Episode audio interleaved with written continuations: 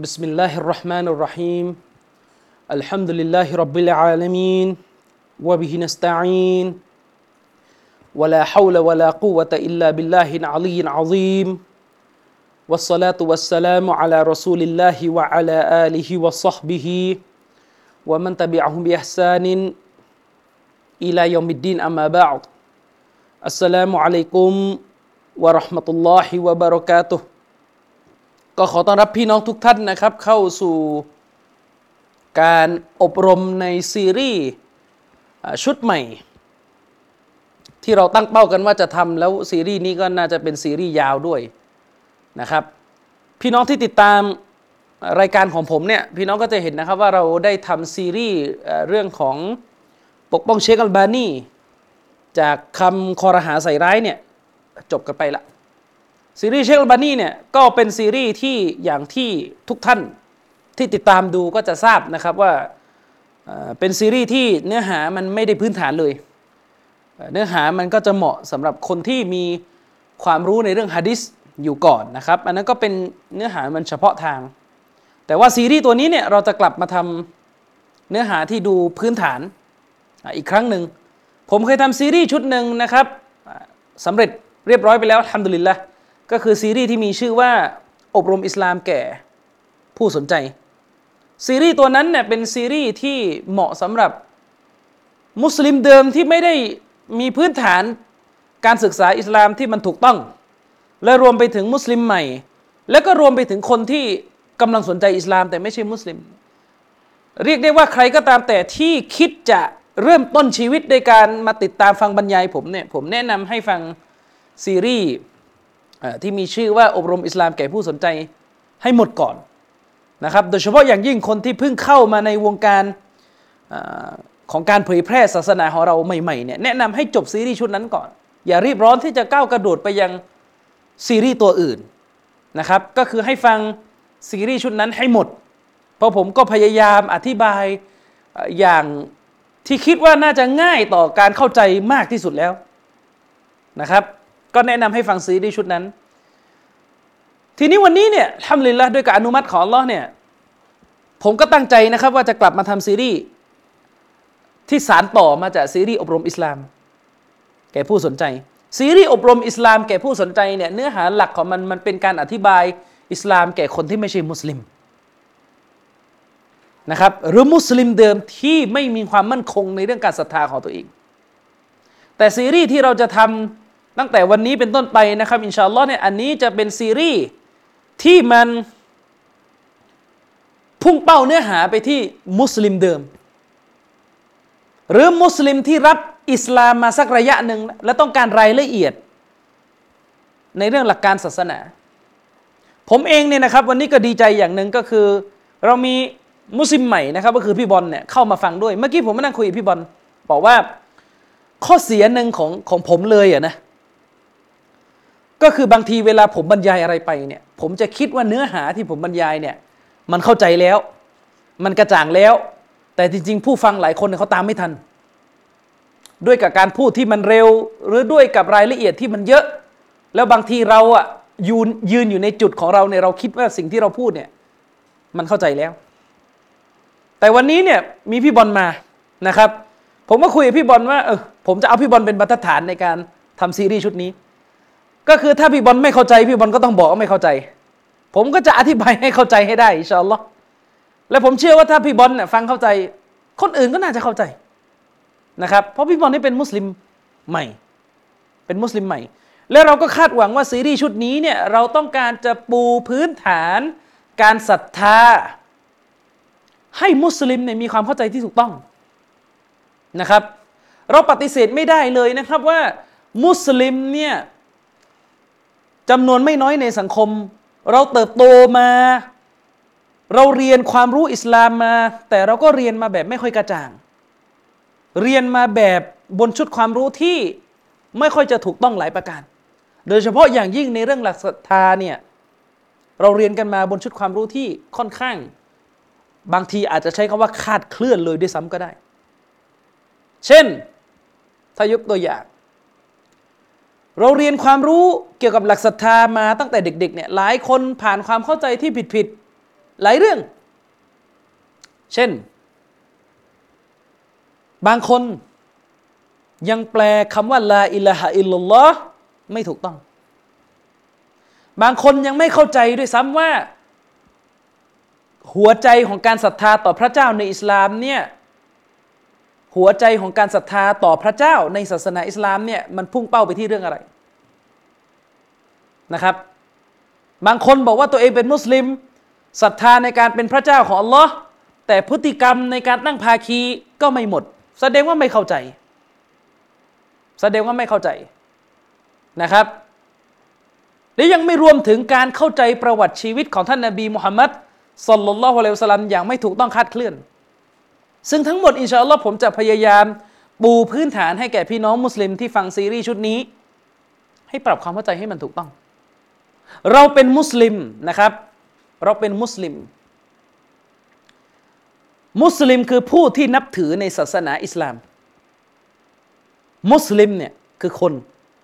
คนที่นับถือในศาสนาอิสลาม อิสลามเนี่ยคือศาสนา อัลอิสลามเนี่ยในทัศนะหนึ่งของนักปราชญ์ในทัศนะหนึ่งของนักปราชญ์อิสลาม รู้จักอิหม่ามบุคอรีไหมรู้จักอิหม่ามบุคอรีไหมครับ ศาสนาเนี่ยมันหนีนักวิชาการไม่ได้ ศาสนาเนี่ยมันหนีนักวิชาการไม่ได้ ศาสนาเนี่ยมันต้องมีศาสนทูตผู้ประกาศศาสนา และมันก็จะต้องมีนักวิชาการศาสนาที่สืบทอดความรู้ของท่านศาสนทูต มาแจกแจงมาสอน จำชื่อนี้ไว้ให้ดี เพราะว่าเราจะต้องอ้างอิงชื่อนี้อีกเยอะ ก็คือท่านอิหม่ามบุคอรีรอฮิมะฮุลลอฮ์ขอเราทรงเมตตาท่าน อิหม่ามบุคอรีเป็นใครครับ อิหม่ามบุคอรีก็คือ นักวิชาการมุสลิมในยุคต้นของศาสนาอิสลาม ที่รวบรวมหนังสือฮะดีสหนังสือฮะดีสเนี่ยก็คือตัวบทหลักการในศาสนา นะครับถัดจากคัมภีร์อัลกุรอาน เรารู้กันว่าในศาสนาอิสลามของเราเรามีคัมภีร์เป็นแม่บท ก็คือคัมภีร์อัลกุรอาน แต่เราไม่ได้มีแค่คัมภีร์อัลกุรอาน เรามีฮะดีสที่ใช้ชื่อว่าซอฮีบุคอรีอาจารย์หยิบซอฮีบุคอรีเล่มสีแดงนะฉบับภาษาไทยก็ได้ เรามีซอฮีขออิบราบุคอรี นี่เล่มนี้เราเรียกกันว่าซอฮีของอิมามบุคอรีฮะดีษซอฮีของอิมามบุคอรีก็คือตัวบทหลักฐานในศาสนา ที่เราจะต้องเอามาเป็นแหล่งที่มาในการกำหนดว่าศาสนาอิสลามเนี่ยสอนอะไร เราจะรู้ว่าศาสนาอิสลามสอนอะไร เราก็ต้องกลับไปดูที่ตัวบทในซอฮีบุคอรีซอฮีบุคอรีเนี่ยมันก็คือตัวบท เราเรียกกันว่าอัลฮะดีษ เป็นตัวบทหลักฐานในศาสนาที่มันประกอบไปด้วยคำพูดของท่านนบีมุฮัมมัด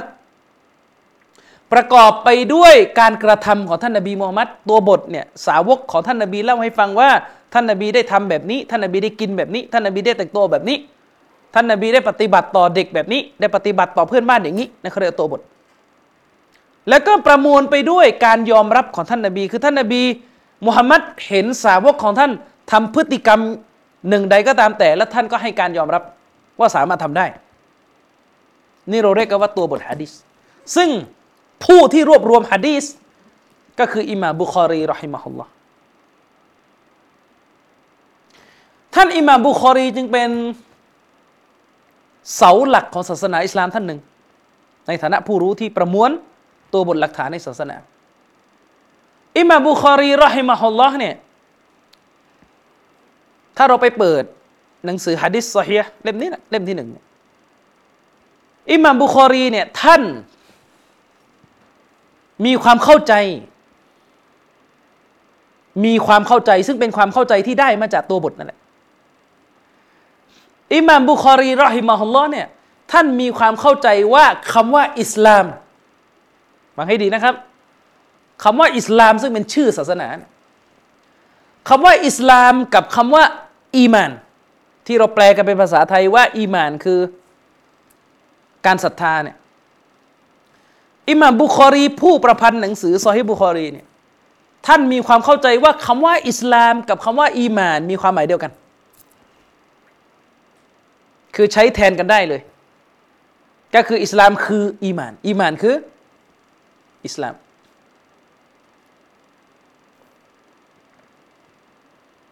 อิสลามคืออีมานอีมานคืออิสลามอิมานบุคอรี เอาความเข้าใจนี้มาจากหลักฐานอะไร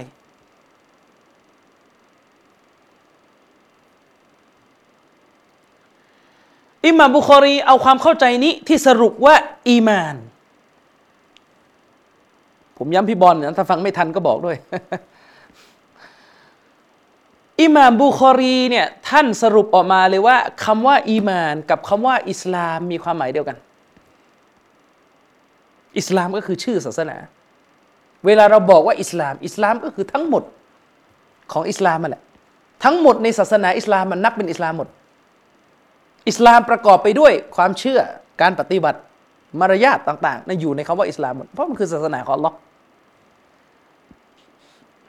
ทีนี้เนี่ยในศาสนาเรามันไม่ได้มีแค่คำว่าอิสลาม มันมีคำว่าอีมานด้วย ที่เรามักจะแปลเป็นภาษาไทยว่า อัลอีมานคือการศรัทธาแต่อิหม่ามบุคอรีท่านมีความเข้าใจว่าคำว่าอิสลามกับคำว่าอีมานเนี่ยความหมายเดียวกัน ใช้คนละคำแต่ความหมายเดียวกันเลยอิหม่ามบุคอรีมีความเข้าใจเช่นนี้ ท่านสังเคราะห์ได้รับความเข้าใจมาจาก คำพูดของท่านนบีสุลต่านละฮ์เลวสลัมในฮะดีษบทหนึ่งที่เราคุ้นหูกันดี ก็คือวจนะคำพูดที่ท่านนบีบอกว่าบุนียลอิสลามุอะลาคำสินศาสนาอิสลามถูกวางอยู่บนรากฐานห้าประการ ศาสนาอิสลามถูกวางอยู่บนรากฐานห้าประการ มีอะไรบ้าง เรารู้กันว่าห้าประการนั้น ท่านนบีได้ชี้แจงมาชาฮาดติอัลลอฮ์อิลฮิลลอฮ์หนึ่งก็คือการปฏิญาณตน การปฏิญาณตนเข้ารับศาสนาอิสลามว่าลาอิลาฮะอิลลัลลอฮ์มุฮัมมัดุลรอสูลุลลอฮ์สองก็คือการละหมาดสามก็คือการจ่ายสกาดการบริจาคทาน ภาคบังคับสี่ก็คือ การทำฮัจจ์ห้าก็คือการถือศีลอด ศาสนาอิสลามเนี่ยวางอยู่บนฐานหรือเสาของศาสนาเนี่ยห้าประการนี้ นี่คือศาสนกิจ คือหลักปฏิบัติสำคัญของมุสลิม อิสลามวางอยู่บนห้าประการนี้ มันมีอิสลามข้ออื่นด้วย แต่ห้าข้อนี้เป็นฐานใหญ่สำหรับมุสลิม อิหม่ามบุคอรีเนี่ยท่านเอาฮะดิษนี้ เป็นหลักฐานว่า อิสลามกับอีมานมีความหมายเดียวกัน ยังไงอะก็ท่านนบีสุลต่านละฮ์วะเลวะสัลลัมบอกว่า อิสลาม วางอยู่บนการกระทำห้าประการนี้ อิสลามวางอยู่บนการกระทำห้าประการนี้คำว่าอิสลามที่นบีพูดเนี่ยในคำคำนี้มันรวมถึงการศรัทธาด้วยไหม เวลานบีบอกว่าศาสนาอิสลาม วางอยู่บน ภาคปฏิบัติห้าอย่างคนจะปฏิบัติห้าประการนี้ ถ้าไม่มีการศรัทธาอยู่ในหัวใจ ไม่เชื่อพระเจ้าไม่เชื่อมาลาอิกะของพระองค์ ไม่เชื่อคัมภีร์ของพระองค์เนี่ยมันมันปฏิบัติได้ไหมล่ะ ไม่ได้ จริงไหม ไม่ได้ นั่นหมายความว่ามันอัตโนมัติ เวลาท่านนาบี บอกว่าศาสนาอิสลาม ถูกวางอยู่บนรากห้าประการ ก็หมายถึงศาสนาอิสลามที่มีทุกอย่างอยู่ในนั้น ตั้งแต่ความเชื่อไปจนถึงหลักปฏิบัติอื่น ๆ จะอยู่บนฐานของห้าประการนี้ ซึ่งถ้าดูฮะดิษนี้มันจะเห็นภาพเลยว่าห้าประการเนี่ยเป็นการงานที่ใหญ่หลวงมาก เพราะว่าศาสนาอิสลามทั้งหมดแม้แต่ความเชื่อ ก็ยังวางอยู่บนฐานห้าอย่างนี้อันนี้เป็นเหตุผลที่นักวิชาการจำนวนไม่น้อยเลย มองว่าการทิ้งละหมาด ทำให้สิ้นสภาพการเป็นมุสลิม คนที่ไม่ละหมาดไม่นับเป็นมุสลิม เพราะมันคือฐาน ถ้าไม่มีฐานก็ไม่มีอิสลาม เพราะฐานมันเสีย อย่างนี้เป็นต้น คือคำว่าฐานเนี่ยคำว่าฐาน ภาษาอาหรับเราเราใช้คำว่ารุกลรุกนุนคำว่าฐานมันหมายถึงสิ่งที่มันไปแบกรับตัวตนของสิ่งหนึ่งสิ่งสิ่งหนึ่งเนี่ยมันจะไม่มีตัวตนอยู่เว้นแต่มันต้องมีฐาน ถ้าฐานมันพัง สิ่งนั้นก็พังเช่นบ้าน ฐานของบ้านก็คือ เสาบ้าน ที่ปักลงไปในดิน แล้วก็ขึ้นมาเป็นมุมเสา มุมบ้าน บ้านเนี่ยมันเป็นบ้านไม่ได้ ถ้าฐานมันไม่ มันไม่ครบฐานมันไม่มีบ้านนั้นก็เกิดไม่ได้ ฉะนั้นการงานห้าประการนี้เนี่ยนักวิชาการอิสลามจำนวนไม่น้อยเลยมองว่าก็ถ้ามันไม่มีอยู่ อิสลามในตัวคนของคนคนนั้นก็ ก็ไม่มีอยู่ไง ฉะนั้นถ้าคนคนหนึ่งไม่ละหมาดนะจะเป็นมุสลิมได้ไง อย่างนี้เป็นต้นอิหม่ามบุคอรีรอฮิมะฮุลลอฮ์เนี่ย สรุปออกมาเลยก็คือ ท่านมีความเข้าใจว่าคำว่าอิสลามกับคำว่า อีมาน มีความหมายเดียวกัน นั่นหมายความว่าจากความเข้าใจของอิหม่ามบุคอรีที่เราสรุปออกมานี้เนี่ยนั่นหมายความว่าศาสนาอิสลามเนี่ยก็คือศาสนาแห่งอีมาน เพราะมันคือความหมายเดียวกัน ฉะนั้นเมื่อเราบอกว่าศาสนาอิสลามมีความหมายเดียวกันกับอัลอีมาน สิ่งหนึ่งจึงที่เป็นเรื่องสำคัญสำหรับมุสลิม ก็คือเรื่องของการศรัทธา นะครับ เพราะอิสลามเนี่ยมีความหมายเทียบเท่ากับอีมานเลย และอีมานนั้นมีใจความสำคัญที่สุดในส่วนย่อยของมันคือการศรัทธา คือการศรัทธา เพราะการมีศรัทธาในหัวใจ คือสิ่งที่มุนาฟิกีนมีไม่ได้ มุนาฟิกีนเนี่ยคือใคร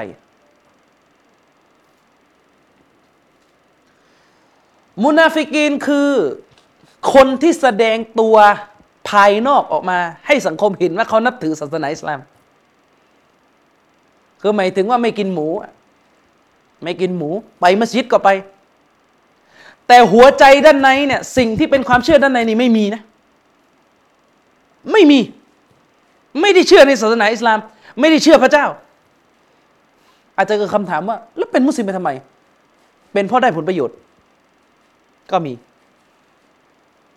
เป็นเพราะได้ผลประโยชน์ก็มี สมมติ คนคนนี้เนี่ยไปเกิดอยู่ในประเทศ อาหรับอิมิเรตเป็นมุสลิมในประเทศนั้น มันได้ประโยชน์หลายหลายอย่างนะเขาก็เลยอยากเป็นมุสลิมทั้งที่ในหัวใจไม่ได้เชื่อ แต่จะทำให้สังคมอะ ยอมรับว่าเขาเป็นมุสลิมเนี่ยก็ต้องแสดงออกภายนอกสิว่าเขาเป็นมุสลิมฉะนั้นคนที่มีพฤติกรรมแบบนี้คนที่มีพฤติกรรมแบบนี้ เราอะไม่รู้หรอกว่าในใจเขาอะเขาเชื่อในพระเจ้าหรือเปล่า แต่พระเจ้ารู้ แต่เราอะไม่รู้ เมื่อเราไม่รู้ เราก็ต้องตัดสินเขาเท่าที่เราเห็น ภายนอก ก็คือเราเห็นภายนอกว่าเขาเป็นมัสยิด เราก็ต้องบอกว่าเขาเป็นเขาเป็นมุสลิมจริงไหมพราะเราไม่รู้ว่าในใจของเขาเนี่ยเขาเป็นเป็นผู้ปฏิเสธหรือเปล่า เราก็ตัดสินภายนอกว่าเขาเป็นมุสลิม ถ้าเขาเสียชีวิตลง เราก็เอาศพของเขาไปฝังในสุสานของมุสลิม เราก็ตัดสินเขาภายนอกว่าเป็นมุสลิม แต่คนที่เป็นมุนาฟิก คือคนที่ซ่อนเร้นการปฏิเสธ อิสลามไว้ในหัวใจ แต่ภายนอกแซงว่าเป็นมุสลิมเนี่ยคนแบบนี้เนี่ยคำว่ามุสลิมเท่านั้นนะที่ไปถึงตัวเขาเพราะว่ามันคือภายนอกไงแต่คำว่ามุมินหรือคือผู้ที่มีศรัทธาเนี่ย จะไม่ไปถึงตัวคนคนนี้ ยกประเด็นนี้มาเนี่ยกำลังจะบอกว่าในอิสลามเนี่ยส่วนที่สำคัญอย่างมาก ในตัวตนของมุสลิม คืออัสลุลอีมาน การศรัทธาในระดับรากฐานที่ต้องมีในหัวใจและความรู้ของเขา เขาต้องมี เพราะนั่นคือจุดที่จำแนกเขาออกจากผู้ปฏิเสธ ทุกคนจะต้องมีศรัทธาในสัดส่วนที่เป็นพื้นฐานอยู่ในตัวตนของเขา อืมทุกคนต้องมีศรัทธา ฉะนั้นทุกวันนี้เนี่ย สิ่งหนึ่งที่มันเป็นเรื่องน่าเศร้า เวลาสังคมที่ไม่ใช่มุสลิมเขาพูดมาถึงมุสลิมเขาจะพูดอยู่ประโยคหนึ่งก็คือ อัตลักษณ์เอกลักษณ์ของมุสลิมคืออะไร ในความเข้าใจของคนที่ไม่ใช่มุสลิมอะอัตลักษณ์หรือเอกลักษณ์ของมุสลิมอะเขานึกถึงเรื่องอะไรบ้างอะมุสลิมไม่กินไม่กินหมู มุสลิมมีภรรยาสี่คน มุสลิมกินข้าวหมก ไก่อะไรอีก มุสลิมใส่ผ้าสรง ซึ่งเราไม่ปฏิเสธว่าในจำนวนนี้ส่วนหนึ่งก็เป็นสัญลักษณ์ของมุสลิมจริง เช่น มุสลิมไม่เคราแต่ผมกำลังจะบอกว่าสิ่งที่มันเป็นจุดจำเนก เป็นสัญญลักษณ์ที่สำคัญที่สุดของมุสลิม ที่จำเนกมุสลิมออกจากผู้ไม่ใช่มุสลิม คือเรื่องการศรัทธาถ้าสังคมมุสลิมมีสัญญลักษณ์ว่าไม่กินหมู ถ้าสังคมมุสลิมมีสัญญลักษณ์ว่า ใส่ผ้าสรงแต่ในภาคความเชื่อมุสลิมไม่ต่างอะไรกับคนที่ไม่ใช่มุสลิม ปัญหาครับถ้านอย่างนี้ มุสลิมไม่กินหมู แต่พอไปดูที่ภาคความเชื่อ มุสลิมก็ดูดวงเหมือนกันออย่างเงี้ยหน้าเฟซบุ๊กก็เต็มไปหมดเลย แสดงตัวเป็นมุสลิม แต่ว่าเชื่อในหมอดูหมอเดา เชื่อในการทำนายทายทัก มุสลิมบอกว่าเราเนี่ยเป็นมุสลิมนี่คือชุมชนมุสลิมเพราะมีมัสยิด มีข้าวหมกแพะขาย อะไรอีก มีผ้าสรงใส่กัน มีหมวกกะปิยอใส่กัน แต่ว่าในชุมชนนี้เนี่ยมีหนังสือพิมพ์ที่มีทำนายไทยทัก เพ่นพ่านหน้ามัสยิดเต็มไปหมด มุสลิมก็อ่าน แล้วอะไรคือความเป็นมุสลิมของเราอะ เราจำแนกตัวเอง ออกจากผู้อื่นด้วยเรื่องอะไรเป็นหลัก ย้ำนะครับว่าเราไม่ได้ปฏิเสธว่ามุสลิม มีสัญลักษณ์ภายนอกที่แยกตัวเองออกจากผู้อื่นเนี่ยมีอยู่ เช่นการไว้เครานี่คือสัญลักษณ์ที่จำแนกเรากับผู้อื่น แต่ถ้าเอาจริงๆเนี่ยถ้าเราไปอยู่ในดินแดนที่ศาสนาอื่นเขาไว้เคราอะ การไว้เคราของเรามันก็ มันก็จะจำแนก ไม่ค่อยชัดละ เช่น ถ้าคุณไปยังประเทศที่เขาเป็นคริสเตียนนิกายออร์โธดอกซ์คนคริสเตียนนิกายออร์โธดอกซ์เขาต้องไว้เคราเหมือนกัน แต่โอเคมันแยกออกว่าเป็นมุสลิมคือเสื้อผ้านะมาที่เสื้อผ้าเขามันก็สไตล์เขาอะเขาก็ดูออก หรืออย่างถ้าเราไปประเทศอิสราเอลอะพวกยิวบนถนนนี่เต็มไปหมดเลยก็ไว้เขายาวอืม แม้ว่าลักษณะหนวดเคราเขาจะมีความต่างกับมุสลิม คือมุสลิมเราอะเราไว้เครา แต่หนวดนี่เราคลิป เรามีคลิปบ้าง แต่ถ้าพวกบาทหลวงยิวในอิสราเอลทุกวันเนี้ยถ้าเขาไว้เคราเนี่ยหนวดเขาจะไม่คลิปเลย ฉะนั้นหนวดเขาก็จะลงมาเต็มไปหมด แต่มุสลิมเราคลิปหนวดแล้วก็ไว้เครา แล้วก็เสื้อผ้าอื่น ๆ ที่แบ่งแยกระหว่างเขากับเรา ในเรื่องสัญลักษณ์ นะครับ แต่ท้ายที่สุดสิ่งที่สำคัญที่สุดที่จำเนกมุสลิมออกจากผู้ที่ไม่ใช่มุสลิม คือเรื่องความเชื่อ เพราะอิสลามเนี่ยในอิสลามมีคำว่า อีมานเป็นรากฐานที่สำคัญอยู่ ในคำว่าอิสลามมีการศรัทธาเป็นเรื่องสำคัญอยู่ในนั้น ที่เป็นผล ในการชี้ว่าใครเป็นมุสลิม และใครคือผู้ปฏิเสธ ผมเกริ่นตรงนี้มาเนี่ยก็เพื่อที่จะให้ทุกคนเนี่ยทบทวนตัวเอง แล้วก็ตระหนักถึงความสำคัญของการจะต้องบากบั่นอุตสาหะ เรียนรู้การศรัทธาในอิสลามให้กระจ่าง ทุกวันนี้เยาวชนมุสลิม และก็คนที่ไม่ใช่เยาวชนก็ตาม ผู้หลักผู้ใหญ่ในสังคม ให้ความสำคัญกับการไปแสวงหาความรู้อื่น ๆ มากมาย แต่ ดูเบาไม่ให้ความสำคัญกับการศึกษาหลักศรัทธาเยาวชนหลายคนเลยครับ ต้องอัปเดตตลอดสถานการณ์บ้านเมืองโลกแนวคิดปรัชญาต่าง ๆ ต้องอัปเดตตลอด เขารู้สึกว่าถ้าเขาเนี่ย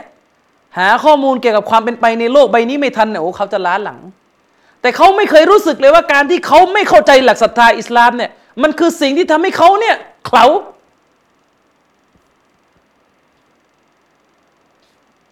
ทุกวันนี้เยาวชนเนี่ยมีความรู้สึกว่าถ้าตัวเอง ไม่เข้าใจคำว่าสิทธิ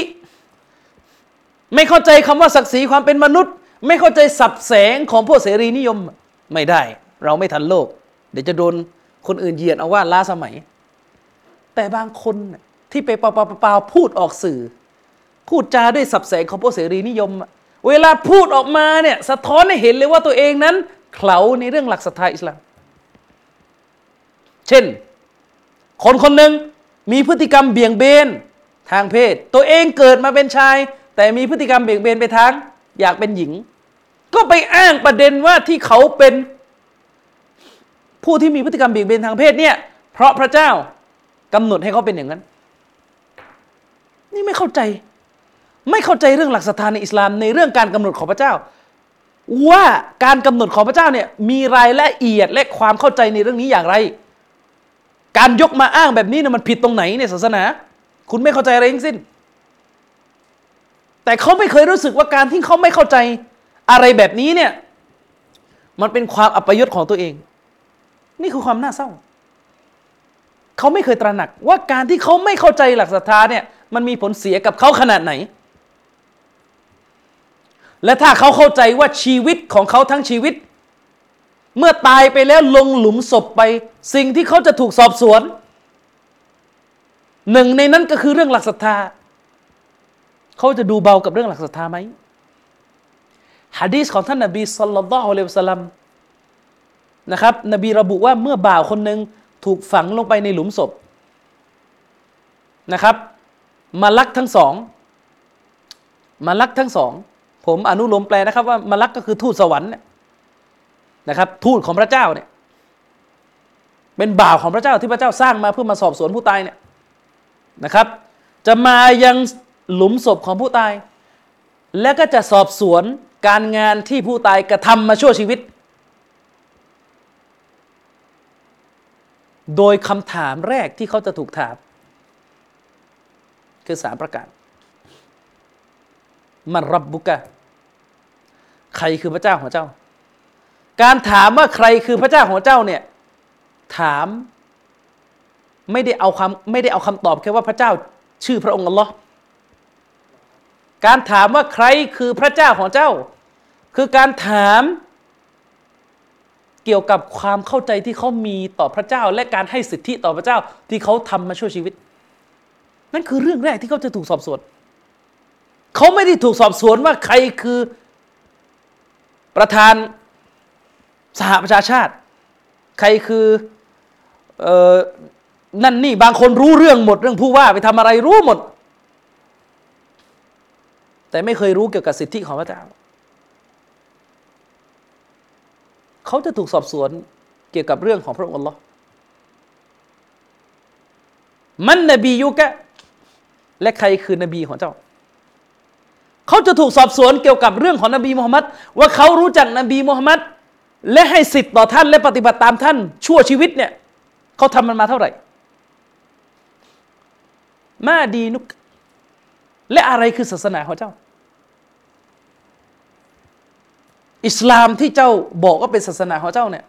เจ้าปฏิบัติเจ้ารู้จักเจ้าเข้าใจหลักคำสอนของอิสลามมาชั่วชีวิตในแค่ไหน เจ้าถูกสอบสวน แล้วก็เรื่องละหมาดอะดิษบทหนึ่งบอกว่า สิ่งที่บาปจะถูกสอบสวนเป็นประการแรก ๆ ก็คือเรื่อง ละหมาดด้วย ฉะนั้นอย่าทำดูเบากับสิ่งเหล่านี้ เพราะชีวิตของท่านที่มีชีวิตอยู่บนโลกใบนี้เจ็ดสิบแปดสิบปีเก้าสิบปี แล้วแต่ประสงค์อัลลอฮ์ที่จะให้ท่านมีชีวิตอยู่เนี่ยท่านมีชีวิตเพื่อจะต้องไปตอบสามคำถามนี้ ไม่ว่าท่านจะโวยวายอย่างไรก็ตามแต่ ว่าท่านไม่อยากสนใจเรื่องนี้ ท่านเบื่อเรื่องนี้ ท่านก็ต้องตอบ ท่านก็ต้องถูกถาม ผมเคยเปรียบเทียบ ว่าความรู้ความเข้าใจในสามประเด็นนี้เนี่ยความเข้าใจที่เรามีต่อพระเจ้า ความเข้าใจที่เรามีต่อนบีมุฮัมมัดความเข้าใจที่เรามีต่อโครงสร้างของศาสนาอิสลาม เปรียบเสมือนวีซ่าที่เราจะเดินทางไปยังประเทศหนึ่ง ถ้าใครเดินทางไปต่างประเทศ หนังสือพาสปอร์ตวีซ่านี่สำคัญ ไม่มีก็เข้าไม่ได้ เหมือนกันสิ่งนี้เปรียบเสมือนพาสปอร์ตหรือวีซ่าที่เราจะไปยังสวรรค์ของพระองค์อัลลอฮ์วางเงื่อนไขของการเข้าสวรรค์คือการรู้จักสามอย่างนี้ แต่เรากำลังจะบอกว่าเราจะขอเข้าสวรรค์โดยการรู้จักอย่างอื่น มันเป็นไปไม่ได้ มันเป็นไปไม่ได้ ด้วยเหตุนี้ชีวิตทั้งชีวิตของท่าน ชีวิตทั้งชีวิตของท่านในโลกใบนี้ ท่านมีหน้าที่แสวงหาความรู้ เพื่อให้ตัวเองรู้จักสามประการนี้ แล้วจะได้ไปตอบ ยิ่งรู้จักเยอะ ยิ่งท่องจำตัวบทกุรอานเกี่ยวกับสามประการนี้เยอะ ยิ่งมีโอกาสรอด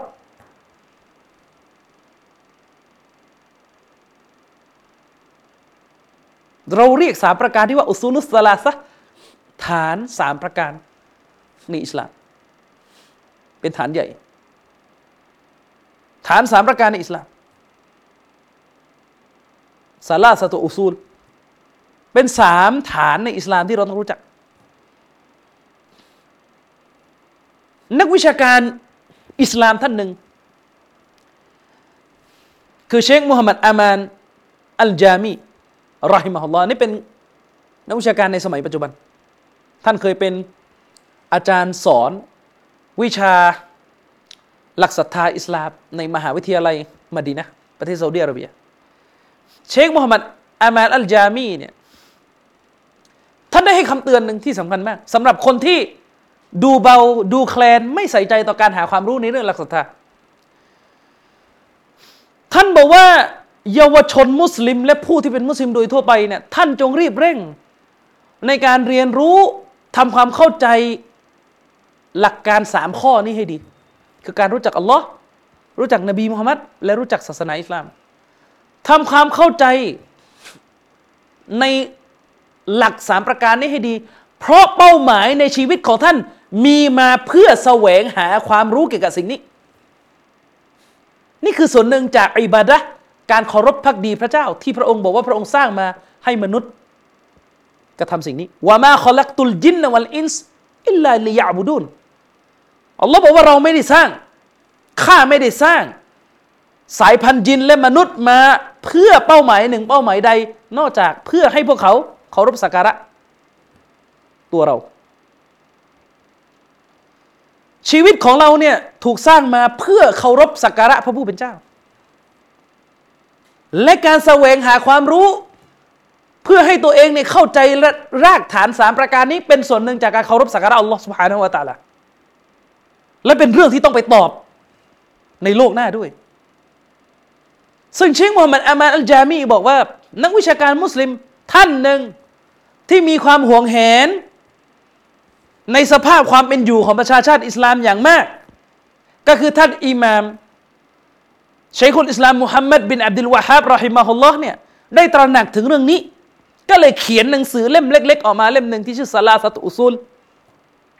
รากฐานสามประการ แล้วก็สั่งเสียให้ไปอ่านไปเรียนกัน เชคมูฮัมหมัดอามานจามีบอกว่า ท่านจงศึกษาหนังสือเล่มนี้ให้ดี ศึกษาหนังสือเล่มนี้ แล้วก็ให้เข้าใจให้ดี และถ้าจะให้เยี่ยมยอด จงท่องจำตัวบทหลักฐานที่ถูกกล่าวไว้ในเล่มนี้ เหมือนที่ท่องจำบทอัลฟาติฮะเหมือนที่ท่านท่องจำอัลกุรอานบทอัลฟาติฮะให้ขึ้นใจ เพราะท่านจะต้องใช้องค์การเหล่านี้ตอบมาเลยกาในหลุมศพ เมื่อมาเลยกามาถามท่านว่าใครคือพระเจ้าของท่าน ไม่มีคำตอบใด ตอบตอบมาลักที่สอบสวน ดีไปกว่าการยกอัลกุรอานที่ท่านต้องจำมาช่วยชีวิต ระวังให้ดี ชีวิตเราท่องจำอะไรมาเยอะจำนู่นจำนี่จำนั่นมาเยอะ แต่ถ้าเราไม่สละชีวิตของเรา ไม่สละเวลาของเราท่องจำอัลกุรอานที่จะต้องใช้ตอบมาลักในหลุมศพน่าเศร้า น่าเศร้า เชคมูฮัมหมัดอามานจามีบอกว่าสิ่งหนึ่งที่ท่านต้องระวังก็คือ สมัยปัจจุบันของเรามันเป็นสมัยแห่งความวุ่นวายเราถูกดึงความสนใจออกมาจากการเรียนรู้ศาสนา ถูกลากไปให้หมกมุ่นอยู่กับการสนใจในสิ่งที่ไม่มีประโยชน์ต่อโลกหน้าของเรา สนใจเรื่องการเมือง สนใจเรื่องความเป็นไปในการเมือง สนไปหมด รู้หมด อัปเดตตลอดมือนที่ผมบอก อัปเดตตลอดนักการเมืองคนนี้เป็นอย่างนั้นนักการเมืองคนนี้ทำอย่างนี้ ติดตามตลอด เราถูกลากให้ไปสนใจเรื่องปรัชญาบ้างเรื่องกลุ่มเคลื่อนไหวบ้างเรื่องแนวคิดต่าง ๆ ที่ปลุกปั่นความเป็นไป จนกระทั่งเยาวชนในเมืองใหญ่ ๆ ของอิสลามในเมืองที่มีอุปกรณ์การเรียนรู้มีความเจริญต่าง ๆ เนี่ยจำนวนไม่น้อย ละเลยการเรียน หลักศรัทธา แต่ที่สลับกันบรรดามุสลิมที่อยู่ในดินแดนที่มีความทุรกันดารมุสลิมที่อยู่ในโซมาเลีย มุสลิมที่อยู่ในซูดาน มุสลิมที่อยู่ในแอฟริกาเขตที่แห้งแล้งจำนวนไม่น้อย พวกเขาเนี่ยไม่มีไฟฟ้าใช้ ไม่มีกระดาษเพียงพอที่จะใช้ แต่เขาสละเวลาในการท่องจำสิ่งเหล่านี้ เพราะเขาไม่โดนพิษของความวุ่นวายในโลกสมัยใหม่ดึงออกมา แต่พวกเราอยู่ในยุคสมัยที่อินเทอร์เน็ตมันอยู่แค่ปลายนิ้ว เรากลับศึกษาเรื่องพวกนี้ไม่ได้พอเราเปิดอินเทอร์เน็ตปุ๊บเราไปเรื่องไหน เรื่องอะไรก็ไม่รู้วุ่นวายไปหมดในชีวิต อย่างบางคนนี่ต้องอัปเดตตลอดแหละนะครับ รู้หมดแล้วการเมืองอะไรเป็นอะไร รู้หมด รู้หมด พอถามบอกว่าเฮ้เราในฐานะมุสลิม ช่วยอธิบายหน่อยสิว่า อัตตวักกุล ที่เราแปลกันภาษาไทยว่าการมอบหมายต่ออัลลอฮ์เนี่ยมันมีรายละเอียดแก่นของมันเป็นยังไงตอบไม่ได้ตอบไม่ได้ แต่รู้หมดเลยครับ บิตคงบิตคอยอะไรมันรู้หมดอะคือรู้นี่ก็ไม่ได้ผิดอะไรนะอาจารย์ขอน้ำเปล่าเนี่ยรู้นี่ก็ไม่ได้ผิดอะไรนะ แต่รู้อันนี้แต่ไม่รู้สิทธิของพระเจ้า ไม่รู้สิทธิของนบีมุฮัมมัดไม่รู้รายละเอียดของศาสนาลำบากครับ ฉะนั้นเกริ่นตรงนี้มา เพื่อที่จะให้ท่านทั้งหลาย รู้ว่าท่านควรทำอะไรในชีวิตของท่าน กลับมาที่หัวข้อการอบรมของเรา ผมตั้งซีรีส์นี้มาก็คือ หลักศรัทธาเบื้องต้นสำหรับมุสลิม ใช้คาว่าเบื้องต้นนะ แต่มุสลิมบางคนอาจจะบอกว่าไม่เบื้องก็ได้ ไม่เบื้องไม่ต้นก็ได้ จะพยายามไม่ให้มันพื้นเกินไป แต่ก็ไม่ให้มันยากเกินไปอินชาอัลลอฮ์ให้มันเรียกว่าฟังไปแล้วเนี่ยได้วัคซีน ได้วัคซีนในการไปใช้ชีวิตอยู่ในสังคมต่อนะครับอะคำถามแรก หลักศรัทธาคืออะไร หลักศรัทธาคืออะไร เราแปลภาษาไทยว่าหลักศรัทธา บางทีคำคำนี้เราก็แปลมาจากคำว่าอักีนะภาษาอาหรับคืออักีนะ คือความเชื่อ หรือบางทีหลักศรัทธาเราก็แปลมาจากคำว่า อัลอีมานนะครับศาสนาอิสลามเนี่ยเรารู้กันว่าเป็นศาสนาที่มีประชากร นับถืออยู่ในโลกใบนี้ณขณะนี้นี่ก็สองพันกว่าล้านคนแล้วแหละทั่วโลกนะครับ แต่ไม่ว่าประชากรมุสลิมทั่วโลกจะมีจำนวนปริมาณมากแค่ไหน สิ่งหนึ่งที่เราจะต้องเข้าใจก่อน นั่นก็คือเราไม่สามารถรู้จักศาสนาอิสลามผ่านพฤติกรรมของประชากรมุสลิมได้ไม่มีทาง เพราะประชากรมุสลิมสองพันกว่าล้านคนทั่วโลกเนี่ยมันหลายแนว หลายสไตล์ หลายวัฒนธรรม หลายความเข้าใจ หลายวิถีจนกระทั่งสับสนไปหมด ใครก็ตามแต่ที่มีโอกาสเดินทางไปหลายประเทศ คุณจะเห็นนะครับว่ามุสลิมจากทั่วโลกเนี่ยมีหลายสไตล์เหลือเกิน มีหลายสไตล์เหลือเกิน มุสลิมไทยเป็นที่รู้กันว่าไม่เลี้ยงหมา ไม่อยากถูกเนื้อต้องตัวหมาด้วยซ้ำนะพอเราไปอีกซีกโลกหนึ่งมุสลิมที่นู่นเล่นหมาเลี้ยงหมา อย่างนี้เป็นต้น นี่ยกตัวอย่างมาง่ายๆนะเพราะว่าคนต่างศาสนิกเนี่ยชอบถามว่าตกลงอิสลามยังไงกันแน่เนื่องจากเขารู้จักอิสลามผ่าน คนมุสลิม และเขาก็เกิดความสับสน ประชากรมุสลิมนี่มีจำนวนเยอะ เราไม่สามารถที่จะเอาประชากรมุสลิมมาเป็นตัวสรุปว่าศาสนาอิสลามเป็นอย่างไร ยิ่งไปกว่านั้น เราไม่มีทางโดยเด็ดขาดที่จะเข้าใจหลักความเชื่อ หลักศรัทธาของศาสนาอิสลาม ผ่านพฤติกรรมของประชากรมุสลิมส่วนมากเนื่องจากว่าณเวลานี้ประชากรมุสลิมส่วนใหญ่ในโลกใบนี้ ไม่ได้สะท้อนให้เห็นว่า พวกเขามีความเข้าใจที่ถูกต้องในเรื่องหลักศรัทธา ตามที่ศาสนาอิสลาม ระบุไว้ในตัวบทคัมภีร์ เรารู้กัน มุสลิมปฏิบัติตัวอย่างหนึ่ง มุสลิมเชื่ออย่างหนึ่ง แต่ตัวบทคัมภีร์พูดอีกอย่างหนึ่ง นี่เป็นเรื่องปกติที่เกิดขึ้นนะครับ มุสลิมแต่ละคนที่เติบโตอาศัยอยู่ในพื้นที่ประเทศต่าง ๆ แม้แต่มุสลิมไทย เราเติบโตขึ้นมาผ่านวัฒนธรรม ผ่านจารีต ผ่านอัตลักษณ์ ผ่านเชื้อชาติ ผ่านภาษาผ่านสิ่งแวดล้อมที่มันหล่อหลอมให้เรา กลายมาเป็นสังคมมุสลิมหนึ่งในแบบตัวเรา และบางทีเราก็ชาชินกับมัน โดยที่สังคมมุสลิมที่เราเป็นอยู่ อาจจะไม่ตรงเลยกับซอฮีบุคอรี อันเนี้ยคืออิสลาม อันเนี้ยคืออิสลามแท้ๆเพราะมันคือตัวบท แต่เรา สังคมของเรา มันคือสังคมที่เราผสมปนเปกันไประหว่างอิสลามบ้าง และไม่ใช่อิสลามบ้าง ฉะนั้นก็เช่นเดียวกัน ยิ่งเรื่องหลักศรัทธา เป็นเรื่องที่ไม่สามารถเอาความคุ้นเคย เอาการถูกปลูกฝัง เอาการถูกอบรม จากสภาพแวดล้อมในวัยเด็กของเรา จากสภาพแวดล้อมในสังคมของเรา เป็นตัวตัดสินว่านั่นคือความเชื่อของอิสลามนะครับ สังคมมุสลิม ไม่ต้องไปที่ไหนเยอะนะครับสามจังหวัด พื้นที่ที่มีมุสลิมเป็นชนส่วนใหญ่ มีการเล่นดิเกฮูลูดิเกฮูลูมีการเล่นมาโยงการละเล่นสองอย่างนี้เป็นการละเล่นที่มีความเกี่ยวข้องกับวิญญาณ ในอดีต เวอร์ชั่นดั้งเดิมในอดีตเนี่ยเขามีเรื่องของการบวงสรวงครูด้วยสังคมมุสลิมแต่มีพฤติกรรมอย่างนี้ สิ่งนี้สวนทางกับหลักการศรัทธาของอิสลามเข้าอย่างจัง แต่ดูเหมือนไม่ใช่เรื่องใหญ่เท่ากับเรื่องหมูนะจริงไหมดูเหมือนจะไม่ใช่เรื่องใหญ่เท่าเรื่องหมู ดูเหมือนจะไม่ใช่เรื่องใหญ่เท่าเรื่องหมา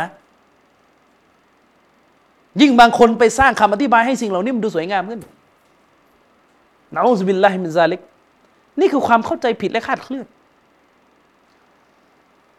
ฉะนั้นผมกำลังจะบอกว่าถ้าจะมีสิ่งใดมันเป็นอัตลักษณ์เป็นตัวตนของมุสลิมเนี่ยเรื่องสำคัญที่สุดก็คือเรื่องความเชื่อ ไม่ใช่เราบอกว่ามุสลิมมาดูที่ไหน ดูที่ใส่ผ้าถุง มุสลิมดูที่ความเชื่อครับ เรื่องใหญ่เลย มุสลิมดูที่ความเชื่อว่าเขาแสดงออกมาภายนอกในความเชื่อของเขา เป็นความเชื่อที่อยู่บนรากฐานของการกราบไหว้พระเจ้าองค์เดียวหรือไม่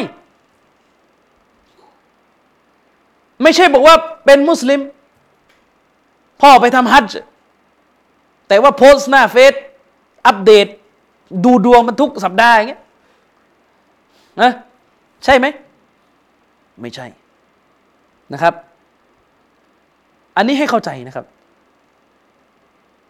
ว่าในศาสนาอิสลามเนี่ย เราต้องคำนึงถึงตัวบท ไม่ใช่คำนึงถึงพฤติกรรมของคน นี่ผมต้องเกริ่น เพราะว่าต้องการจะปูพื้นฐานจริงๆหวังว่าจะมีคนที่ไม่ใช่มุสลิมเข้ามาฟัง ทีนี้หลักศรัทธาเนี่ยเราแปลมาจากคาว่าอัลอากีดะอัลอากีดะเนี่ยก็คือหลักยึดมั่น สิ่งที่มันถูกผูกถูกมัดไว้ให้แน่นนะตามภาษา ตรงนี้ก็ชี้ไปถึงความเชื่อที่มันผูกรัด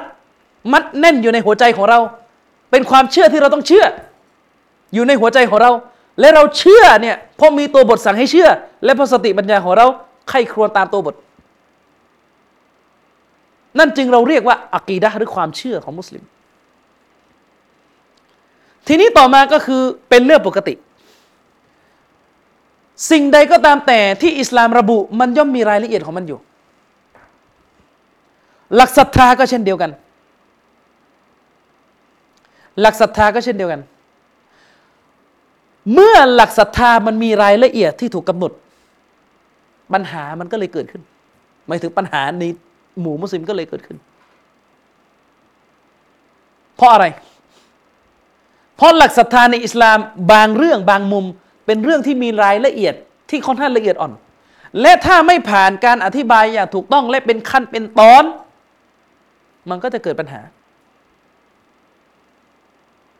โดยเฉพาะอย่างยิ่ง ถ้าสังคมที่เรายืนอยู่เนี่ยเป็นสังคมที่มีผู้ที่พูด หรืออธิบายอิสลามแก่สังคมออกไป แล้วอยู่บนความเข้าใจที่คาดเคลื่อน มันก็เลยเป็นปัญหาซ้ำปัญหาซ้อน นี่คือสาเหตุที่หนึ่งคนเนี่ยพูดถึงหลักศรัทธาอิสลามออกสื่อ แต่พูดโดยความไม่เข้าใจ เพราะไม่ได้ทบทวนผ่านตัวบทหลักการและตำราที่มันถูกต้อง มันก็เลยคาดเคลื่อน เช่น มีคนส่งคลิปมาให้ผมดู นักบรรยายศาสนา บรรยายออกสื่อว่าพระผู้เป็นเจ้าอยู่ทุกที่ อย่างเงี้ยนี่คาดเคลื่อนเออพระผู้เป็นเจ้าอยู่ทุกที่อันนี้คาดเคลื่อน แล้วก็พอเหมือนจะรู้ว่าตัวเองคาดเคลื่อน ก็มาปิดท้ายว่าที่ผมบอกว่าอัลลอฮ์อยู่ทุกที่พระพระเจ้าอยู่ทุกที่เนี่ยหมายถึงความรู้อยู่ทุกที่ แล้วทำไมไม่พูดแต่แรกว่าคือความรู้อยู่ทุกที่ จะไปพูดทำไมให้งงคำพูดที่บอกว่าอัลลอฮ์อยู่ทุกที่เนี่ยคำพูดนี้เป็นคำพูดต้องห้ามในอิสลาม เป็นคำพูดที่นักวิชาการอิสลามไม่ให้พูด แต่ถ้าจะพูดว่าความรู้ของพระเจ้าอยู่ทุกที่ ก็พูดไปว่าความรู้ของพระเจ้าอยู่ทุกที่ อืมไม่ใช่พูดให้สับสน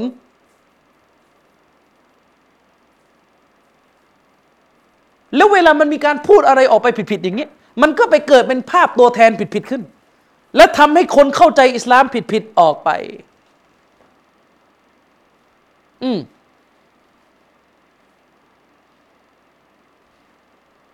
ทำให้คนเข้าใจอิสลามผิดๆออกไป ยิ่งไปกว่านั้นความเข้าใจผิดๆบางประการเนี่ยมันเป็นผลทำให้คนคนหนึ่งสิ้นสภาพการเป็นมุสลิม เช่นความเชื่อที่ว่าอัลลอฮ์อยู่ทุกที่หมายถึง ตัวตนของพระผู้เป็นเจ้าสิงสถิตอยู่ในทุกที่เนี่ยความเชื่อเช่นนี้เป็นความเชื่อที่ทำให้ตกศาสนา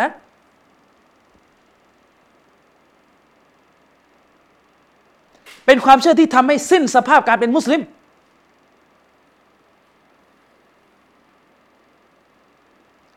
ประการที่สอง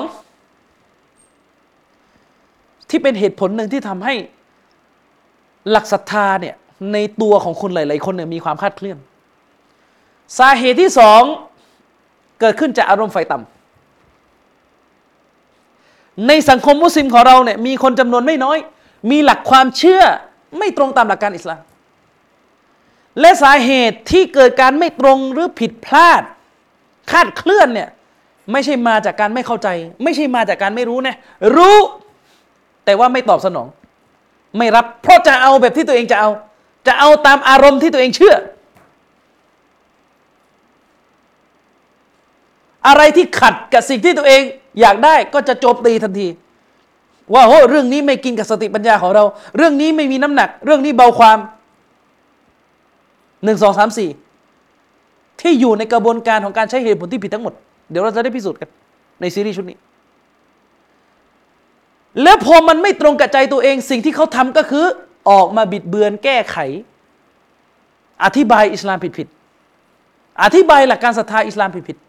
เพื่อให้เป็นไปตามที่ตัวเองต้องการ สิ่งหนึ่งที่เราจะต้องไม่ลืม และจะได้ไม่โลกสวย นั่นก็คืออัลกุรอานได้ระบุไว้นะครับ ว่ามันมีคนประเภทนี้ คนที่รู้ว่าความจริงคืออะไร แต่ไม่ยอมปฏิบัติตามความจริงที่ตัวเองรู้ เพราะเอาอารมณ์เอาความอยากของตัวเองนำหน้า พระผู้เป็นเจ้าก็เลยให้เขาหลงผิดไปในสภาพที่เขาก็รู้ว่าความจริงคืออะไร ถ้าเราคำนึงถึงจุดนี้เนี่ย ว่ามันมีคนประเภทนี้อยู่ ที่รู้ทั้งรู้ว่าศาสนาไปขวา แต่ตัวเองจะไปซ้ายเนี่ย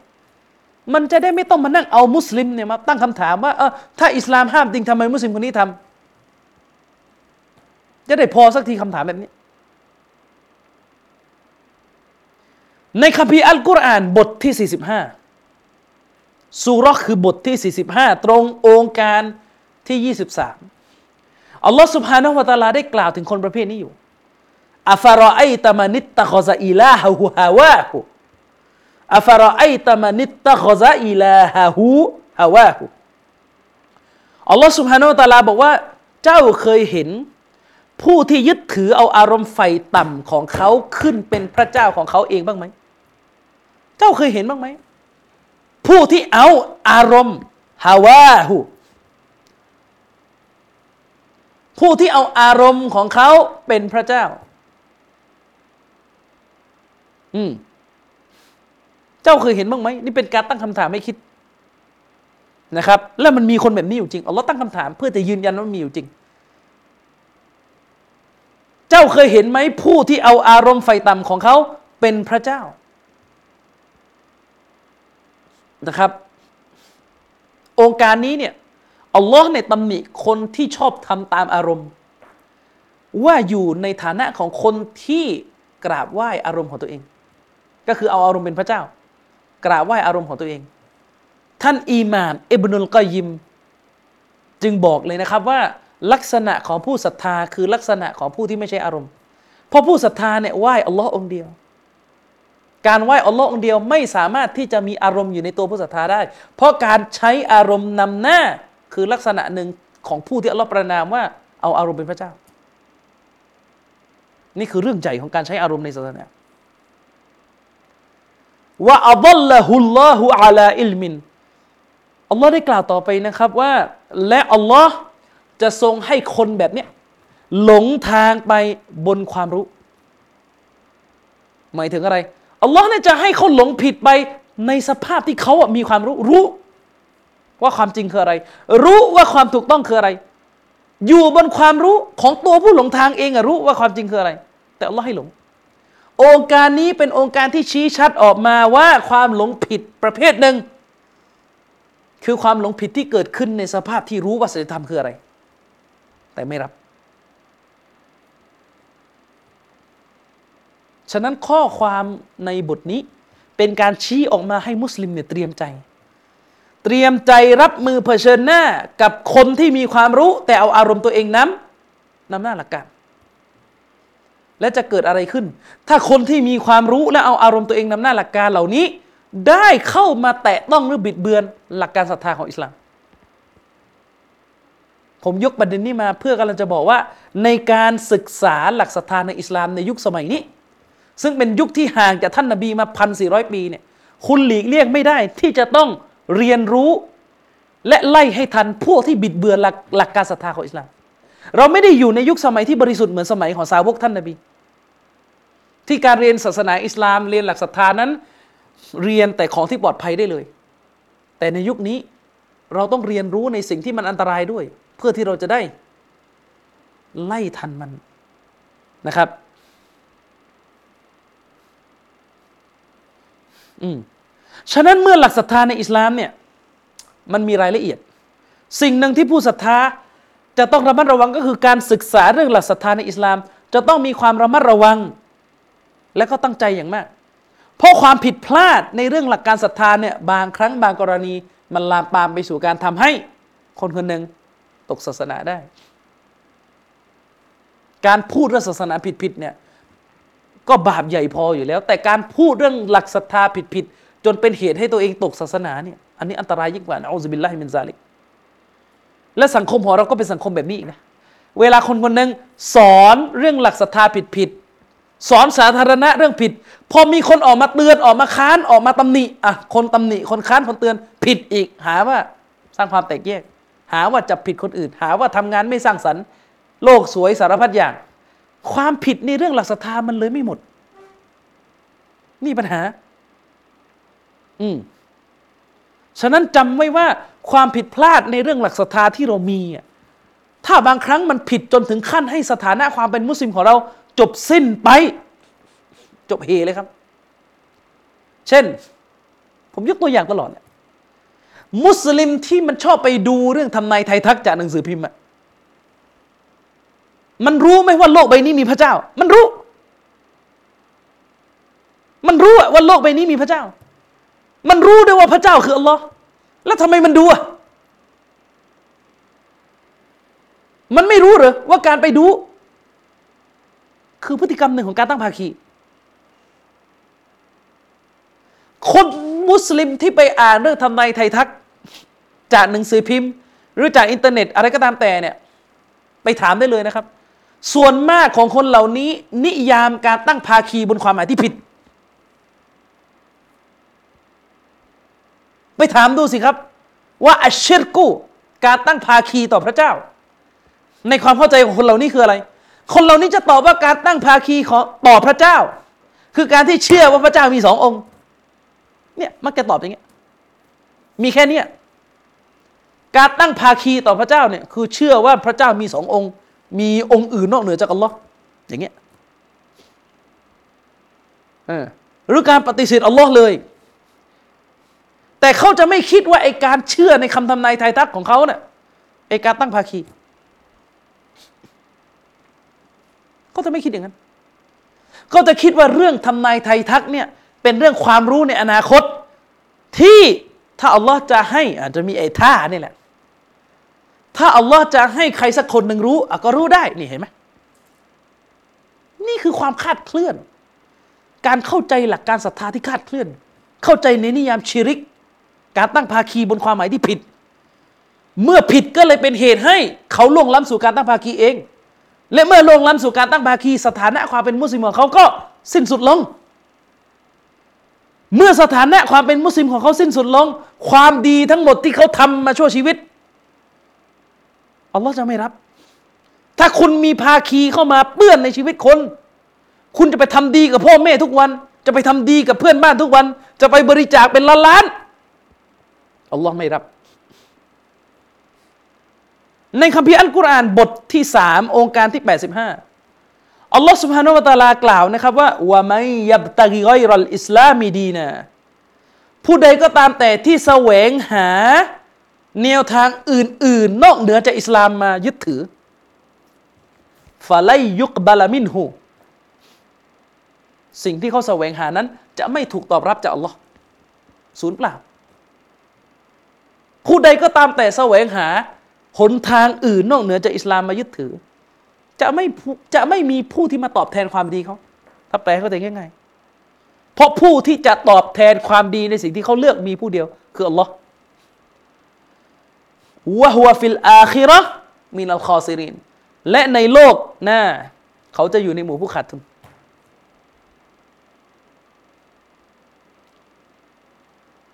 คุณไม่ได้เข้าใจหลักการศรัทธาตามที่อิสลามสอน คุณไม่ได้เข้าใจหลักการศรัทธาตามที่ตัวบทหลักการระบุ คุณจะเข้าใจหลักการศรัทธาตามที่สติปัญญา และความอยากของตัวเองอยากให้เป็น ใครจะตอบรับ สิ่งที่คุณเลือก ฉะนั้นก่อนจะมาโอหังและพูดว่า แบบนี้ฉันเลือกแบบนี้เนี่ย ฉันรับผิดชอบเอง รับผิดชอบอะไรของคุณ คุณไม่มีหน้าที่แม้แต่แต่รับผิดชอบ นึกออกไหมครับ โลกหน้าเนี่ยคุณไม่มีหน้าที่แม้แต่จะรับผิดชอบ ไม่ถึงรับผิดชอบว่าฉันจะเอาผลบุญตรงนี้ให้ฉันให้คนอื่นไม่ คุณมีหน้าที่ถูกประเมิน และเมื่อคุณประเมินได้รับการประเมินแล้วไม่ผ่านอัลลอฮ์ตัดสินแล้วคุณไม่ผ่าน จบครับ จะรับผิดชอบอะไรนรกสิครับ จะรับผิดชอบอะไร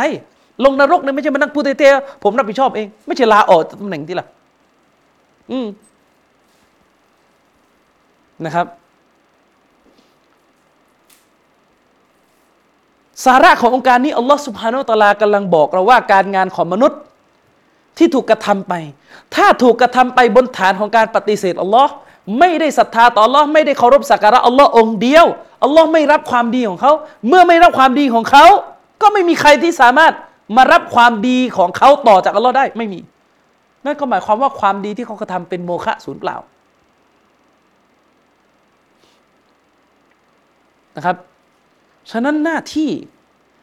ของมุสลิม คือการต้องรู้ว่าเรื่องหลักการศรัทธาเนี่ยมันมีผลต่อชีวิตของเราทั้งในโลกนี้ และในโลกหน้า อืมมันมีผลกับชีวิตของเราทั้งโลกนี้ และในโลกหน้า และเมื่อมันมีรายละเอียดมันหลีกเลี่ยงไม่ได้ ที่จะต้องทำความเข้าใจในประเด็นหลักการศรัทธาอย่างระมัดระวัง อันนี้ประการ แรกที่สำคัญเลย ในการเกิดนำวันนี้ ประการที่สอง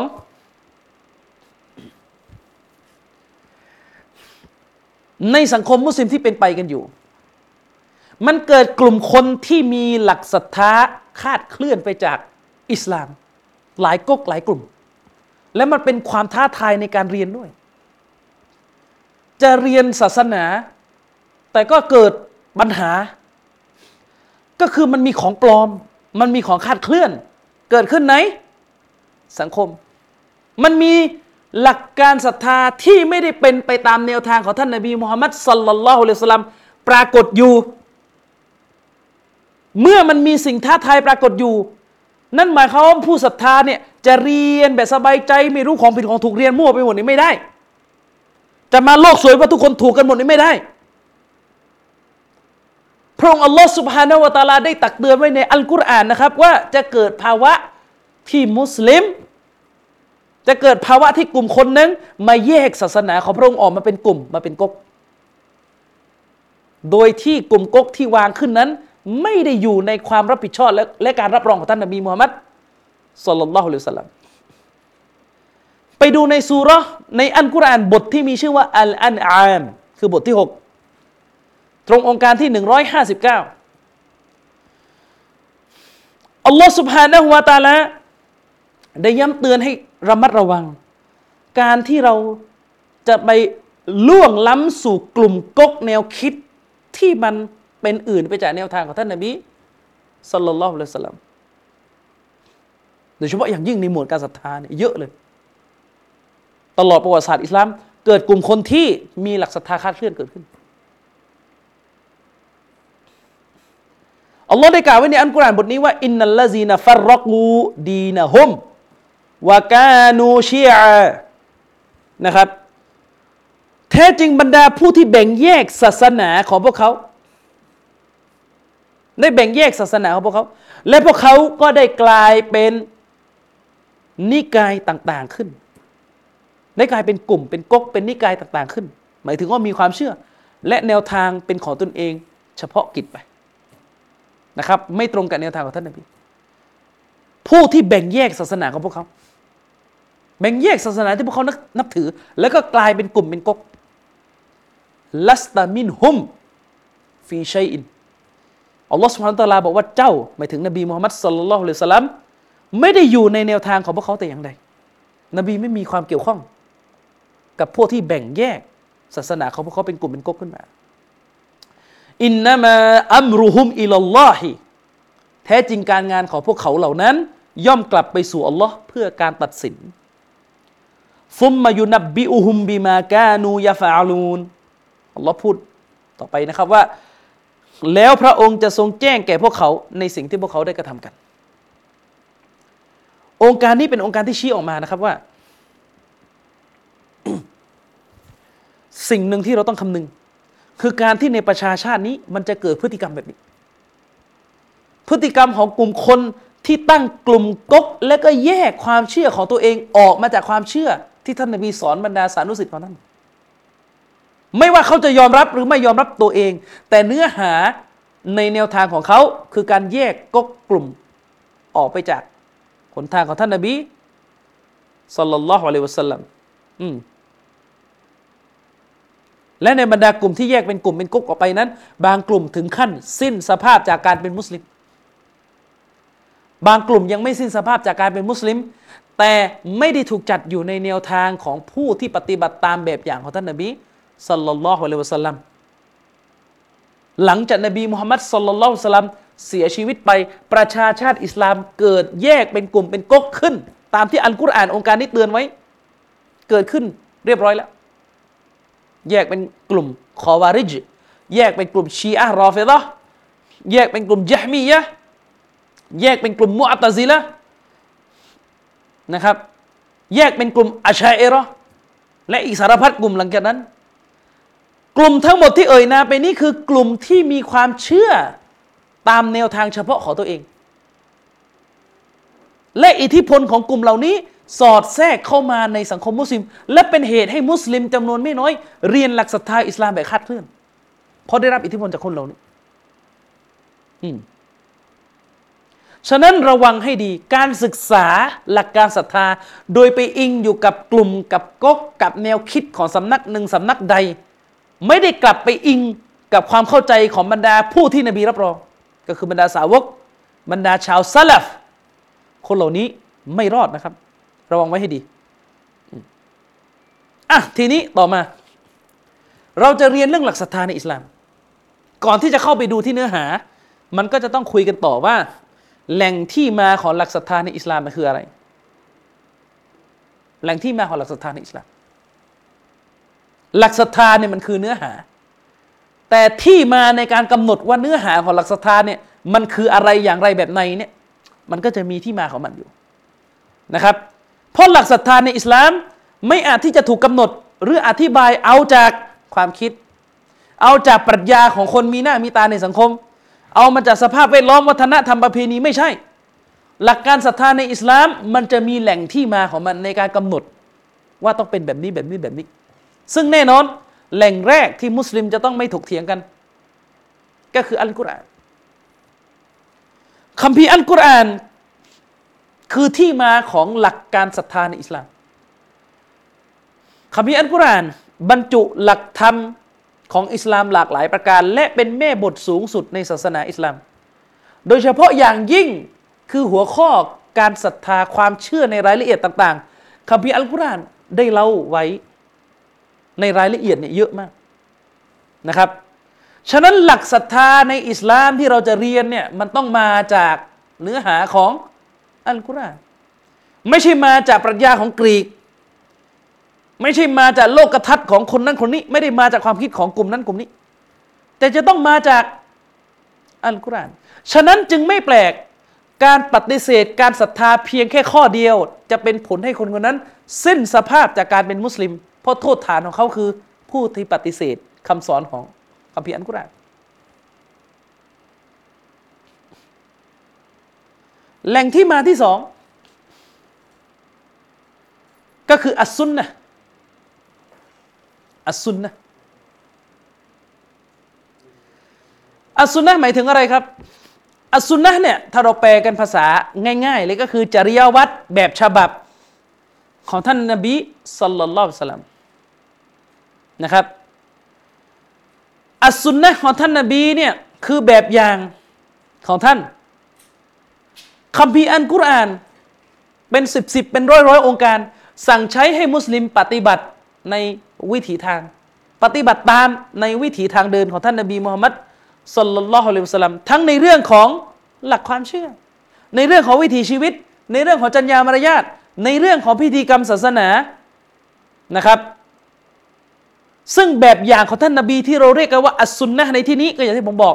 มันประมวลไปด้วยคำพูดที่ท่านนบีสอน มันประมวลไปด้วยการปฏิบัติตัวของท่านนบี นบีกระทำอะไร และการยอมรับที่ท่านนบี ยอมรับต่อสิ่งหนึ่งสิ่งใดที่ท่านนบีเห็นอืมแม้ว่าท่านนบีจะไม่ได้เป็นผู้พูดเอง แต่ถ้าท่านนบีให้การยอมรับ สิ่งนั้นก็เป็นส่วนหนึ่งจากอัสซุนนะของท่าน อืม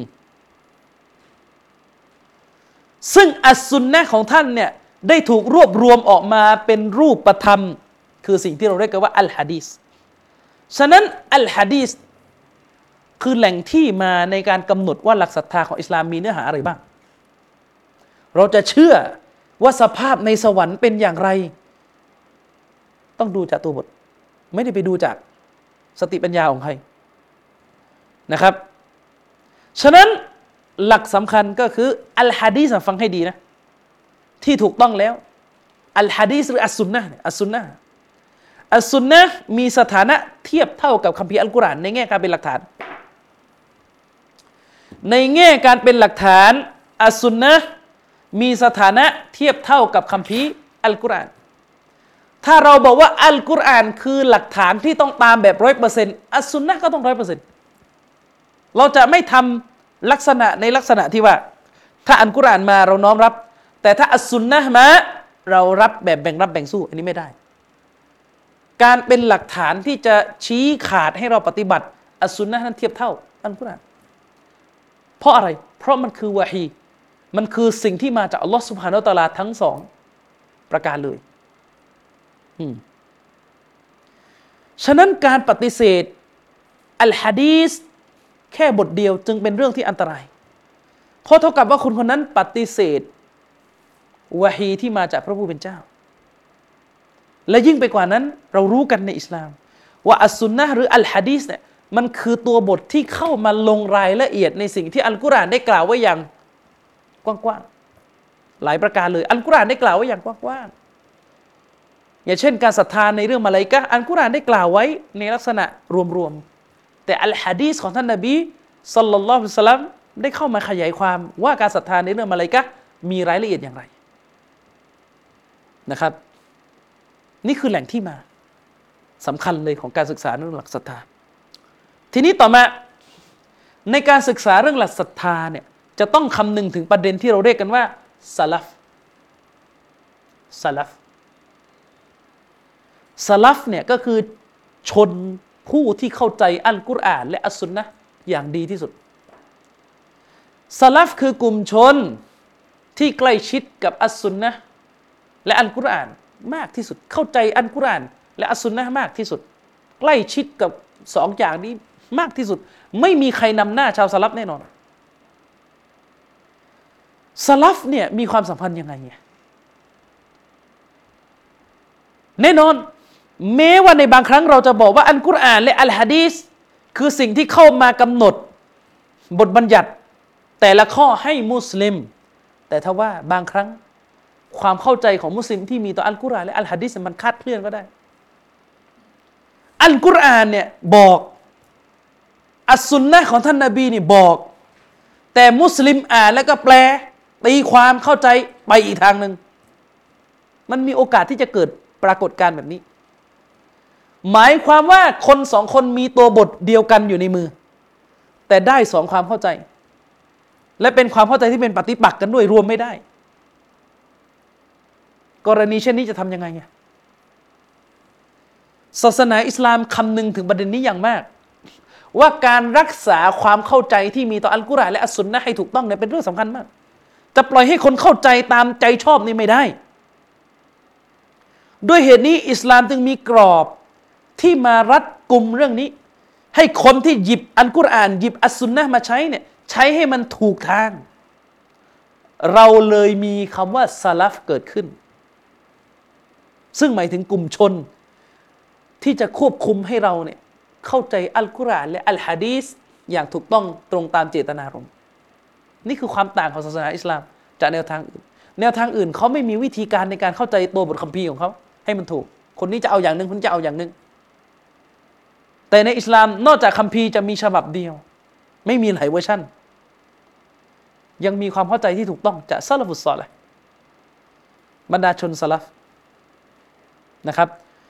ซาลฟเนี่ยตามหลักภาษา ก็หมายถึงผู้ที่มาก่อน สิ่งที่ได้ผ่านพ้นมาแล้ว อะไรที่มันผ่านพ้นมาแล้ว ผู้ที่ล่วงลับไปแล้ว มาก่อนไปแล้ว อันนั้นคือสลัฟในความหมายของเชิงภาษา เช่น ในอัลกุรอานบทที่ 43 องค์การที่ 56อัลลอฮ์ได้กล่าวถึงคำว่าสลัฟในเชิงภาษา อัลลอฮ์บอกว่าไงฟะจัลนาฮุมซาลฟาวะมาซาลลิลอาคิรินอืมอัลลอฮ์บอกว่าและเราได้ทำให้พวกเขาเป็นซาลฟฟาจัลนาฮุมซาลฟาได้ทำพวกเขาอัลลอฮ์บอกว่าเราได้ทำให้พวกเขาเป็นซาลฟในที่นี้หมายถึงเป็นอดีตที่ล่วงเลยไปแล้ว เป็นหมู่ชนที่ล่วงลับไปแล้ว ไม่ได้หมายถึงซาลฟตามหลักการศาสนาที่เรากำลังพูดนะ อันนี้คือซาลฟตามภาษา อัลลอฮ์บอกว่าเราได้ทำให้พวกเขาเป็นอดีตที่ล่วงเลยไปวามาซาลัน และได้ทำให้พวกเขาเป็นอุทาหรณ์เล่นอาคีรีน แก่อนุชนรุ่นหลัง อันนี้คือสลับในความหมายทางภาษา อภิปรายทางภาษานิดหนึ่งนักวิชาการ ด้านภาษาอาหรับท่านหนึ่งเนี่ยก็คือท่านอัลอิมามอิบนุมันซูรท่านอิมามอิบนุมันซูรเนี่ยท่านอิมาอิบนุมันซูรเนี่ยได้อธิบายความหมายของเขาว่าสลับตามหลักภาษาไว้ ท่านได้กล่าวไว้อย่างนี้เลสซาลฟิมะนายานอาคารอนคือในหนังสือของท่านเนี่ย ท่านก็ไปแจกแจงความหมายทางภาษาของเขาว่าสลับเนี่ยยืดยาวเลย และท่านก็ขึ้นประโยคที่ผมอ่านเมื่อกี้ว่าและสำหรับคำว่าสลับมีสองความหมายอื่นไปจากนี้ อื่นไปจากที่ท่านกล่าวมาก่อนหน้านี้ มีความหมายอื่นนอกจากนี้อีก มีความหมายอื่นไปจากนี้อยู่สองความหมายอาฮัดุฮุมา ความหมายที่หนึ่ง อันนักุลละชัยอินกัดดามะฮุลอับดุมินอามัลินซอเลห์อาวลาดินฟารตินยุกัดดิมุฮุฟะฮุวะละฮุซาลฟุนอิมาอิบนุมันซูรบอกว่า ความหมายแรกของคำว่าซาลฟตามภาษา หมายถึงทุกสิ่ง ทุกๆสิ่ง จากมินอามาลินซอลิหิน จากการงานที่ดี จากคุณความดี ที่บ่าวคนหนึ่งได้กระทำมันไปก่อน ได้กระทำมันไปก่อนแล้วนี่คือความหมายของวัสลัฟความหมายแรกก็คือทุกสิ่งจากคุณความดีที่บ่าวคนหนึ่งได้กระทำมันไปก่อนแล้ว หรือบุตรที่ได้ตายจากเขาไปก่อน คือคนคนหนึ่งเป็นพ่อคนและก็มีบุตร ทีนี้บุตรเนี่ยตายก่อนพ่อ ตายก่อนพ่อไป โดยที่บุตรเนี่ยนะโดยที่ผู้เป็นบุตรเนี่ยนำหน้าพ่อไปก่อนแล้ว ก็คือตายไปก่อนแล้วนำหน้าพ่อไปก่อนแล้ว ดังนั้นสิ่งนั้นจึงถือว่าเป็นสลับของเขา เขาแต่ยังเชิงภาษา สิ่งนั้นจึงถือว่าเป็นสลับคือเป็นผู้ที่ล่วงไปก่อนแล้วสำหรับเขาคนนั้น ก็หมายความว่าพ่อเนี่ยถ้ามีลูก และลูกเนี่ยโดยโดยตัวอย่างที่ยกมาจะให้เห็นภาพนะโดยปกติพ่อมันต้องตายก่อนลูก แต่เคสนี้ที่เขายกมานั่นคือลูกอะไปก่อนพ่อแล้วลูกเนี่ยนำหน้าเข้าไปก่อนแล้วก็คือตายไปก่อน กรณีเช่นนี้ลูกเนี่ยเป็นสลับของของพ่อ ในความหมายที่ว่าเป็นสิ่งหรือผู้ที่ลงลับไปก่อน อืมหรือการงานที่เขากระทำไปก่อนแล้วไอ้ตัวการงานนั้นก็เป็นสลับของคนคนนั้น เพราะว่าสาระหลักของเขาว่าสลับคือสิ่งที่มัน มาก่อนแล้วมันไปก่อนแล้วมันไปนำหน้าไปก่อน นั่นคือคาว่าสลับวะกัดซาลฟะละหูอามัลุนซอลิฮุนนี่และแน่นอนว่าคุณความดีนั้นได้ล่วงหน้าไปก่อนแก่เขาแล้ววะกัดซาลฟะละหูอามัลุนซอลิอามันซอเลห์เนี่ยได้ซาลฟได้ล่วงหน้าได้ไปก่อนสำหรับเขาแล้วนั่นคือความหมายของว่าซาลฟข้อหมายที่หนึ่ง วัสซาลฟุไอดอนและเช่นเดียวกัน ความหมายที่สองของคาว่าซาลฟก็คือมันตะกัดดามะกะมินอาบาอิกะซาลฟในความหมายที่สองก็คือบุคคลที่ล่วงหน้าไปก่อนท่าน บุคคลที่เขานำหน้าท่านไปก่อนแล้วไม่ว่าจะในเชิงอายุ ไม่ว่าจะในเชิงยุคสมัย จะในเชิงอะไรก็ตามแต่ บุคคลที่นำหน้าท่านไปก่อนแล้ว มินอาบาอิก ไม่ว่าจะเป็นบรรพบรรพบุรุษของท่าน บรรพชนของท่านวะซาวีกิรอบติกะ และวงศาคณาญาติ ใกล้ชิดของท่าน الذين هم فوقك في السن والفضلซึ่งเป็นบุคคลที่อยู่เหนือท่าน ทั้งในทางวัยวุฒิและก็คุณวุฒิ คำว่าสลัฟในความหมายที่สองก็คือ ผู้ที่ล่วงลับไปก่อนท่าน ผู้ที่ล่วงหน้าไปก่อนท่าน จากในหมู่บรรพชนของท่าน และจากในหมู่ญาติใกล้ชิดของท่าน ซึ่งเป็นหมู่ชนที่เขาอยู่เหนือท่าน ในแง่ของอายุและความประเสริฐ คือเขาอยู่เหนือคุณในแง่ของอายุนี่เขามากกว่า ความประเสริฐนี่เขามากกว่านะนี่ก็คือสลับเหมือนกัน อืม วาวาฮิดูฮุมซาลิฟุน โดยที่ในกรณีที่เป็นเพียงบุคคลคนเดียวเนี่ยเขาจะถูกเรียกว่าซาลิฟ อันนี้ถ้าเป็นคนคนเดียว อันนี้ไปดูได้นี้อภิปรายเนี่ยในเชิงภาษา ไปดูในหนังสือลิซานุลอาหรับของท่านเอบนุมันซูรอัลอันซอรีนะครับเล่มเก้าหน้าที่หนึ่งร้อยห้าสิบเก้าคำว่าซาลฟในความหมายที่สองนี้คือซาลฟ ที่ความหมายของมันใกล้เคียงกับคาว่าซาลฟตามที่ศาสนานิยามนะครับ ท่านอิมนุมันซูดเนี่ยได้พูดต่อไปนะครับว่าวกี้แหละและคำว่าสลับยังได้ถูกให้ความหมายอีกว่าซาลฟุลอินซานีมันตะกดดามะฮูบิลเมาติมินอาบาอิฮิวะซาวิกิรอบติฮิสลับของมนุษย์คนหนึ่ง สลัฟของมนุษย์สลัฟของมนุษย์คนนั้นคือใครก็คือผู้ที่ล่วงลับตายจากเขาไปก่อนแล้ว ผู้ที่ล่วงลับตายจากเขาไปล่วงหน้าไปก่อนแล้ว จากในหมู่บรรพชนของเขา และจากในหมู่ญาติใกล้ชิดของเขาวลิฮาซาและด้วยเหตุนี้เอง ซุมมียสดรุลอาวาลุและด้วยเหตุนี้เองชนรุ่นแรก ชนรุ่นแรกนะ มินาตาบีอินและด้วยเหตุนี้เองชนรุ่นแรกจากในหมู่ตาบีอินตาบีอินก็คือจากในหมู่ชนที่เขาทันเจอสาวกของท่านนบีเนี่ยด้วยเหตุนี้เองชนรุ่นแรกนี้จึงถูกเรียกถูกให้ชื่อ ถูกขนานนามว่าซาลฟัสซอเลยถูกเรียกว่าซาลฟผู้ทรงธรรมเพราะมันตรงกับความหมายทางภาษา ที่หมายถึงหมู่ชนที่ล่วงหน้าเราไปก่อนแล้ว ในเรื่องของความตาย ฉะนั้น ความหมายทางภาษาเช่นนี้ เราเลยเอาไปเรียก หมู่ชนที่เขาล่วงหน้าเราไปก่อนแล้วในเชิงความตาย และในเชิงความประเสริฐ เราเอาคำนี้ไปเรียกเขาว่าซาลฟุตซอลเลยและเพื่อจะแยกออกมาจากความหมายที่เป็นภาษาอย่างเดียวเราก็ใส่คำว่าซอลเลยเข้าไป ที่กำลังจะบอกว่าคนเหล่านี้ คือหมู่ชนที่ล่วงหน้าเราไปก่อนแล้ว ทั้งในแง่ความตาย และในแง่ความดีที่มีกับศาสนา เลยใส่คำว่าซอลและที่เป็นถึงคนดีเข้าไปด้วย เป็นสลับเป็นผู้ที่ล่วงลับไปแล้ว แต่ล่วงลับไปแล้วอยู่บนความดีฉะนั้นคำว่าสลับสรุปสั้น ๆ ก็หมายถึงกลุ่มชนแห่งสัจธรรมสลับคืออัลลุลฮัก คือหมู่ชนแห่งสัจธรรม ที่ความหมายของมันเจาะจงไปยังบรรดาสาวกของท่านนาบี ภาษาอาหรับเราเรียกว่าสฮาบะสาวกของท่านนาบีก็คือคนที่เขาทันเจอนบี ทันเห็นนบีทันเจอนบี แล้วก็ศรัทธาต่อนบีด้วย ตอนที่เจอ คือเป็นมุสลิม แล้วก็ตายในสภาพที่เป็นมุสลิม นี่เราเรียกกันว่าสลัฟรุ่นแรก คือบรรดาสาวก ต่อมาก็คือรุ่นตาบีอีนรุ่นที่เป็นลูกศิษย์ของสาวก แต่ไม่ทันเจอนบี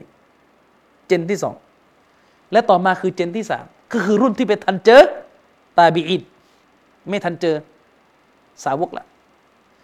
นักวิชาการมุสลิมเนี่ยเขาขยายความช่วงเวลาแห่งซาลฟเนี่ยให้ไกลที่สุดก็คือ 300 ปีแรกของศักราชอิสลาม อิสลามก็มีศักราชการนับของตัวเอง ตอนนี้เราพันสี่ร้อยกว่านะครับซาลฟก็คือศักราช300 ปีแรกของอิสลาม เรานับศักราชอิสลามจากการอพยพของท่านนบีจากนครมักกะไปยังนครมาดีนะก็ตั้งแต่นั้นเป็นต้นมาจนถึงปีที่ 300 เราเรียกกันว่าซาลฟนักวิชาการโดยเฉพาะอย่างยิ่งคือนักฮะดีสนักฮะดีสเนี่ยเขาจะนับว่าสลับนั้นสิ้นสุดที่ 300 ปีศาสนานี้มีอยู่ นับสลับให้สิ้นสุดที่ 300 ปี เพราะอะไรต้องสิ้นสุดที่ 300 ปี เขาบอกว่าเพราะ 300 ปีนี้เป็นฮัดดุลฟาซิลคือเป็นช่วงเวลาที่จำแนกและระหว่างยุคสมัย ที่รายงานฮะดีสแบบสายรายงาน กับยุคสมัยหลังจากนั้นที่ฮะดีสมันเริ่มบันทึกเป็นเล่ม และการรายงานฮะดีสแบบสายรายงานมันสิ้นสุดลงหมายความว่ามุสลิมที่อยู่ในยุค 300 ปีแรก เวลาเขารายงานคำพูดนบีมา เขาจะต้องแจ้งสายรายงานว่าคุณรับมาจากใคร คุณรับมาจากใคร คุณรับมาจากใครไล่ไปถึงนบี และพอต้น ต้นปีที่สามร้อยหนึ่งเอาว่าง่ายๆ เลยสามร้อยมาแล้ว ช่วงเวลานั้นจะเริ่มเป็นช่วงเวลาที่การรายงานฮะดิษเปลี่ยนรูปแล้ว มันเป็นเรื่องของการบันทึกลงตัวเล่มแล้วคือยุคซาลฟเนี่ยเขาก็บันทึกลงตัวเล่มนะ แต่ว่าพอเลยยุคซาลฟไปไอ้ระบบสายรายงานมันจบละมันจะสิ้นสุดแล้วมันไม่ได้จบโดยสิ้นเชิง แต่มันลดลงแล้วเพราะว่าระบบสายรายงานมันเพียงพอในยุคสลับและหลังจากยุคสลับนั้นเป็นยุคสมัยที่ เอามาบันทึกแล้วก็ขยายความละเขียนหนังสือขยายความเป็นหลักละเป็นยุคที่อัสริวายะก็เรียกว่า ยุคสมัยแห่งการไล่สายรายงานเนี่ยมันสิ้นสุดลง นี่คือการแบ่งให้เป็นทัศนะหนึ่งของอุลามะฮะดิษนะครับ ในการนิยามว่าสลับเนี่ยสิ้นสุดลงที่ไหน ฉะนั้นสลับเนี่ยเมื่อเราเข้าใจความหมายของสลับ สลับก็คือมุสลิมที่ดีที่สุดพูดภาษาบ้านๆเลยสลับคือมุสลิมที่ดีที่สุดที่มีชีวิตอยู่ในยุคสมัยที่บริสุทธิ์ที่สุด และเป็นยุคสมัยที่ท่านนบีรับรองด้วย ฉะนั้นความเข้าใจของสลับที่พวกเขาเข้าใจอัลกุรอาน ที่พวกเขาเข้าใจอัลฮะดีสเข้าใจหลักการศาสนา ไม่อนุญาตให้มุสลิมรุ่นหลังข้ามหัวพวกเขา ความรู้วิชาการอิสลามจะพูดจะอภิปรายอย่างไรก็ตามแต่ จะต้องสืบรากกลับไปหาความเข้าใจของชาวซาลฟที่พวกเขาทิ้งไว้ให้แก่คนรุ่นหลัง และถ้ามุสลิมกลับไปยึดความเข้าใจของชาวซาลฟความขัดแย้งในสังคมมุสลิมจะลดลง เพราะหลายเรื่องที่สังคมมุสลิมขัดแย้งกันอยู่ในเวลานี้ มันเป็นเรื่องที่ถูกสร้างขึ้นหลังสมัยสลับและก็เราก็ไม่หยุดกันโดยเฉพาะอย่างยิ่งสลับที่เป็นสาวกของท่านนาบี เราจะข้ามหัวพวกเขาไม่ได้โดยเด็ดขาด นี่คือหลักการเรียกร้องที่ผมและพี่น้องซาลาฟีทั่วโลก เขาเรียกร้องกัน คือให้ทุกคนกลับไปยึดความเข้าใจของซาลาฟถามว่าซาลาฟเนี่ยเขามีตำราสืบทอดมาถึงพวกเราไหมมีตำรา แต่ถ้าเราไม่เรียนตำราของพวกเขา เราจะเข้าใจจุดยืนของพวกเขาไหม ซาลาฟเนี่ยคนในยุคซาลาฟเนี่ยเขามีตำราตกทอดมาถึงพวกเรา และถึงวันนี้الحمد للهบรรดาผู้รู้ในประเทศซาอุดิอาระเบีย ยังเอาตำราเหล่านั้นมาสอนมาเรียนนี่ผมก็ซื้อเก็บไว้หลายเล่มอืมและโดยเฉพาะอย่างยิ่งอันนี้แตกประเด็นนิดนึง โดยเฉพาะอย่างยิ่ง หนังสือของสลับท่านหนึ่งที่เชคซอลและอัลฟาวซาน พี่บอลรู้จักเชคซอลและฟาวซานไหมคุณคุ้นนะเออน่าจะเคยได้ยิน เชคซอลและฟาวซานเป็นปราดอาวุโสของมุสลิมในประเทศซาอุปัจจุบัน ยังมีชีวิต อยู่ในชั้นบนๆของประเทศเลย เชคซอลและฟาวซานบอกว่าหนังสือของสลับเล่มหนึ่งเลยที่มันเป็นหนังสือทดสอบผู้คนได้เลย ใครจะเที่ยงตรงไม่เที่ยงตรงในหลักการ ให้เอาเล่มนี้มาสอน และดูเอาแล้วกันว่าจะรับหรือเปล่าก็คือหนังสือที่มีชื่อว่าชัรฮุซุนนะชัรฮุซุนนะชื่อหนังสือชัรฮุซุนนะ ตามภาษาไปว่า อธิบายสุนนะเขียนโดยท่านอิหม่ามบัรบาฮารีرحمه اللهท่านอิหม่ามบัรบาฮารีเชคฟซานบอกว่า หนังสือเล่มนี้เป็นตัวทดสอบคนว่าจะตามแนวทางของท่านนบีหรือเปล่า เพราะอิหม่ามบัรบาฮารีเขียนชารุสุนนะนี่ค่อนข้าง ตรงไปตรงมามาก ๆ และเป็นหนังสือสลัฟเล่มหนึ่งเลยที่ผมถือว่าเนื้อหามันตรงไปตรงมาแบบไม่ไว้หน้า พวกหลงผิดเลย ต้องเข้าใจ ฉะนั้นถ้าเราเข้าใจกฎเกณฑ์ที่สำคัญประการนี้ว่า อิสลามเนี่ยมันต้องจบความเข้าใจที่ยุคซาลฟุตซอลเลยมันจะไม่มีคำว่าอิสลามเนี่ยจะไปใส่เอสอิสลามที่เขียนภาษาอังกฤษ ไปใส่เอสคือจะเอาแบบไหนก็ได้จะหลากหลาย จะตีความจะแบบไหนก็ได้หลากหลายก็มันไม่มีคำนี้อยู่ หลากหลายหลากหลายเท่าที่ชาวสลับเขาเปิดให้หลากหลาย อืม แต่ถ้าชาวสลับเขาเคยมีความเข้าใจในเรื่องหนึ่งตรงกันหมด และคนรุ่นหลังจะมาอีกแบบหนึ่งอันนี้ไม่เรียกว่าหลากหลาย อันนี้เราเรียกกันว่าประตูแห่งความหลงผิด และสำหรับเราเราเชื่อและศรัทธาว่า มุสลิมจะกลับมาอยู่ในสภาพที่ดีงาม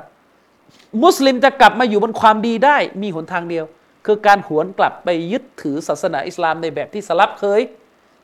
ยึดถือ สลับเคร่งครัดอย่างไร สลับเคยเชื่ออะไร สลับมีวิถีชีวิตอย่างไร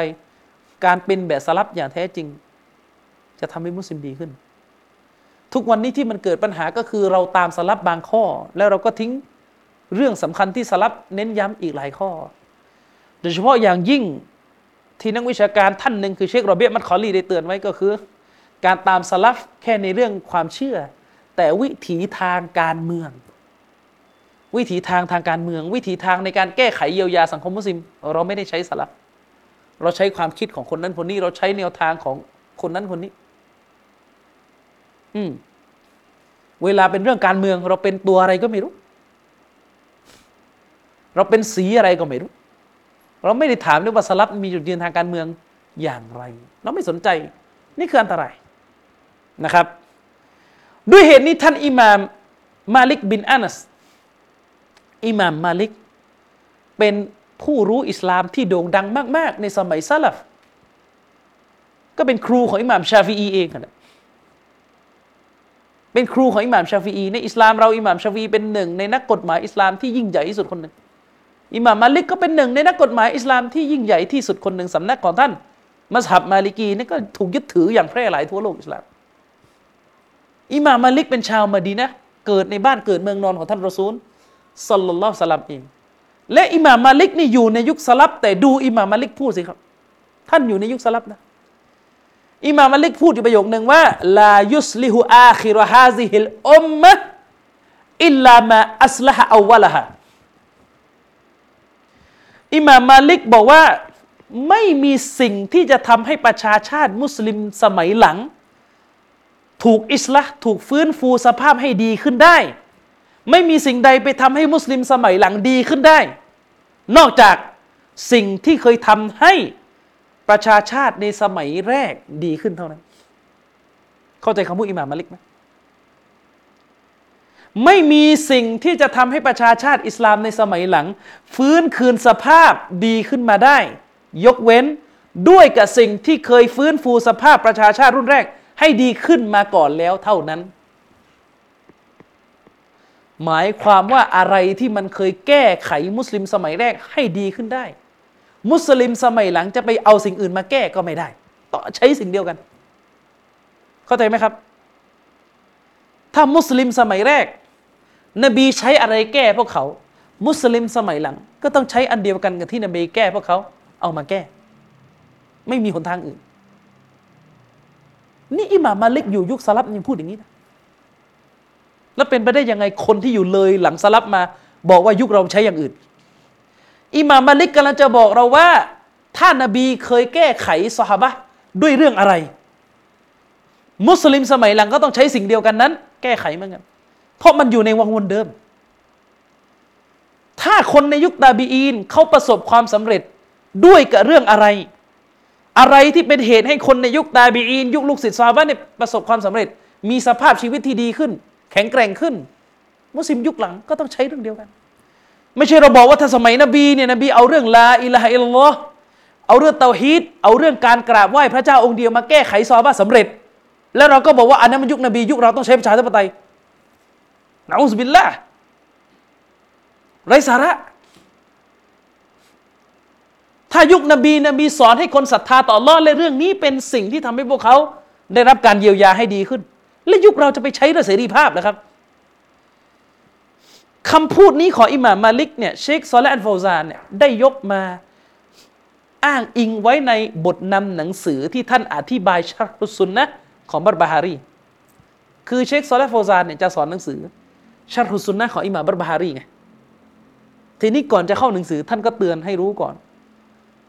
ว่าการที่เราจะเรียนหนังสือสลับเนี่ยเราจะต้องเข้าใจเลยว่าการเรียนหลักศรัทธาของสลับเรียนเพื่อให้ประชาชาติอิสลามมันดีขึ้น เรียนเพื่อให้ชีวิตของเรามันใกล้ชิดอิสลามที่แท้จริงขึ้น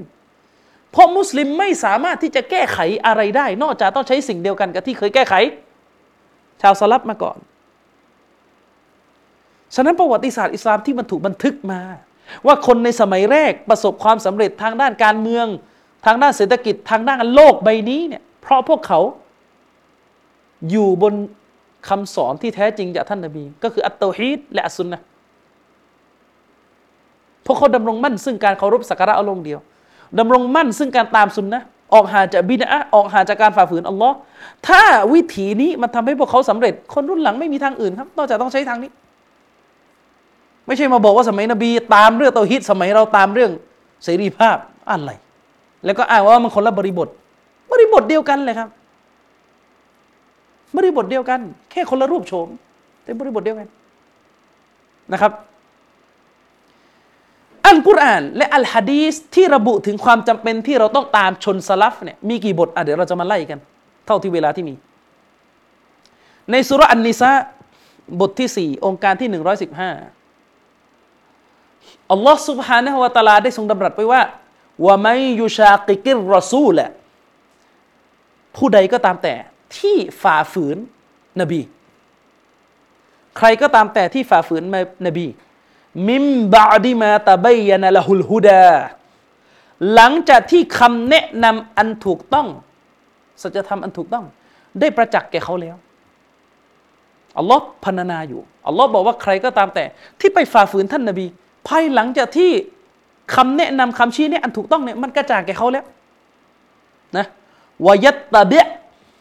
วยัตตะเบะไกรสบีลิลมุมินีนฝ่าฝืนนบีหนึ่งและอะไรอีกไปตามหนทางที่เป็นหนทางอื่น ไม่ใช่หนทางของผู้ศรัทธา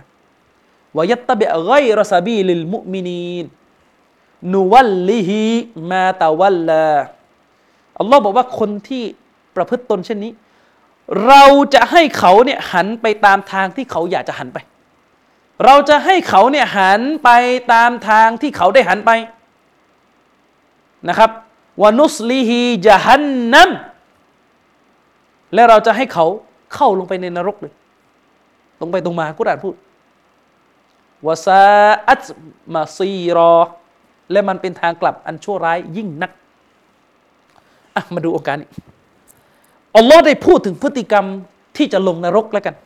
ในองค์การนี้ สองพฤติกรรมใหญ่ๆหนึ่งฝ่าฝืนขัดกับคำสั่งนบีนี่อันหนึ่งทีนี้เพื่อให้ชัดเจนขึ้นอัลลอฮ์ก็ได้ปฏิบัติต่ออัลลอฮ์ก็ได้กล่าวต่อฝ่าฝืนขัดกับคำสั่งนบีแล้วหนึ่งสองปฏิบัติตามหนทางที่ไม่ใช่หนทางของผู้ศรัทธา จากองค์การนี้ อัลลอฮ์กล่าวถึงนบี และก็กล่าวถึงผู้ศรัทธาคู่กับนบีคำถาม ผู้ศรัทธาในองค์การนี้เป็นใคร ใคร พวกเราหรือเปล่าใครครับอัลลอฮ์กล่าวถึงนบี และก็กล่าวถึงผู้ศรัทธา ผู้ศรัทธาในสมัยนบีใครอะสหบะสหบะอืม ผู้ศรัทธาในสมัยนบีนี่คือสหบะเพราะเมื่อพูดคาว่าผู้ศรัทธาคู่กับนบีเนี่ยจะหมายถึงใครไปไม่ได้ นอกจากจะหมายถึงคนที่มีชีวิตรายล้อมท่านนบีอยู่ในยุคนั้น คือบรรดาสาวกของท่าน จากองค์การนี้อัลลอฮ์กำลังสั่งให้เราตามหนทางของสหบะ ท่านอิหม่ามอัชชาฟีอีรอฮิมะฮุลลอฮ์อิหม่ามชาฟีอีนักวิชาการ ในยุคสลับเอง ได้เอาองค์การนี้เป็นหลักฐานว่า การเห็นพ้อง มติเอกฉันมติเอกฉันคือหมายถึงว่า ความเห็นที่มีตรงกันของบรรดาสาวกของท่านนบี ของบรรดาสหบะของท่านนบี คือหลักฐานในศาสนา และผู้ใดคัดค้านความเห็นของพวกเขาที่เห็นตรงกัน คนนั้นหลงผิด ยังไงล่ะ อัลลอฮ์กล่าวไว้ในองค์การนี้ว่าหนทางของผู้ศรัทธา ซึ่งเราก็เข้าใจกันแล้วว่าหนทางของผู้ศรัทธาในองค์การนี้ หมายถึงหนทางของบรรดาสาวก ทีนี้เขาว่าหนทางของบรรดาสาวกเนี่ยสาวกนบีเนี่ยเขาจะมีอยู่สองแบบเท่านั้นแหละหนึ่งเรื่องที่เขาเห็นตรงกัน กับเรื่องที่เขามีข้อขัดแย้งกันอยู่ เขามีสองอย่างเลย เรื่องศาสนาที่เขาเห็นตรงกันหมด ไม่มีใครเห็นอื่นไปจากนี้เลย กับเรื่องศาสนาที่เขาเห็นต่างกัน มีสองทัศนะขึ้นไป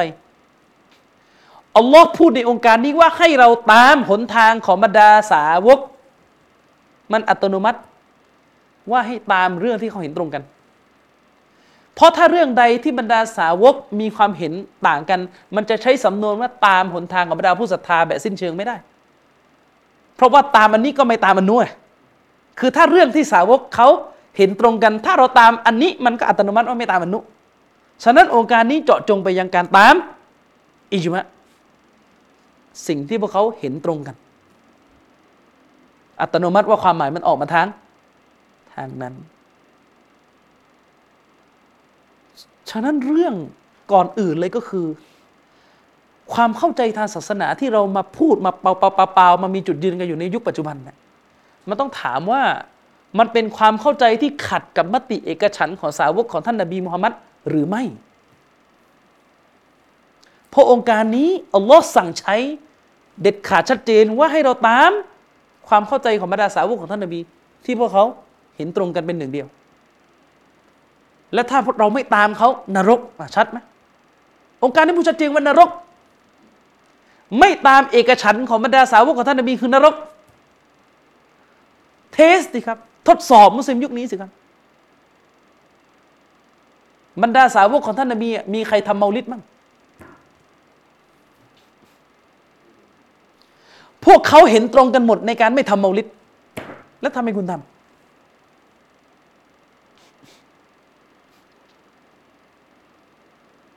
อืมนี่ไง มุสลิมที่ไปหัวจะเป็นเป็น LGBT อะถามสิครับ มีสาวกของท่านนบีแค่คนเดียวไหม ที่บอกว่าอิสลามเนี่ยยอมรับ เพศที่สามมันไม่ยากครับ เรื่องมาตัดสินกันได้ อืมมันไม่ยาก นี่คือสิ่งที่อัลสั่ง นี่คือสาระจากอัลกุรอาน นะครับซึ่งอัลฮัมดุลิลละ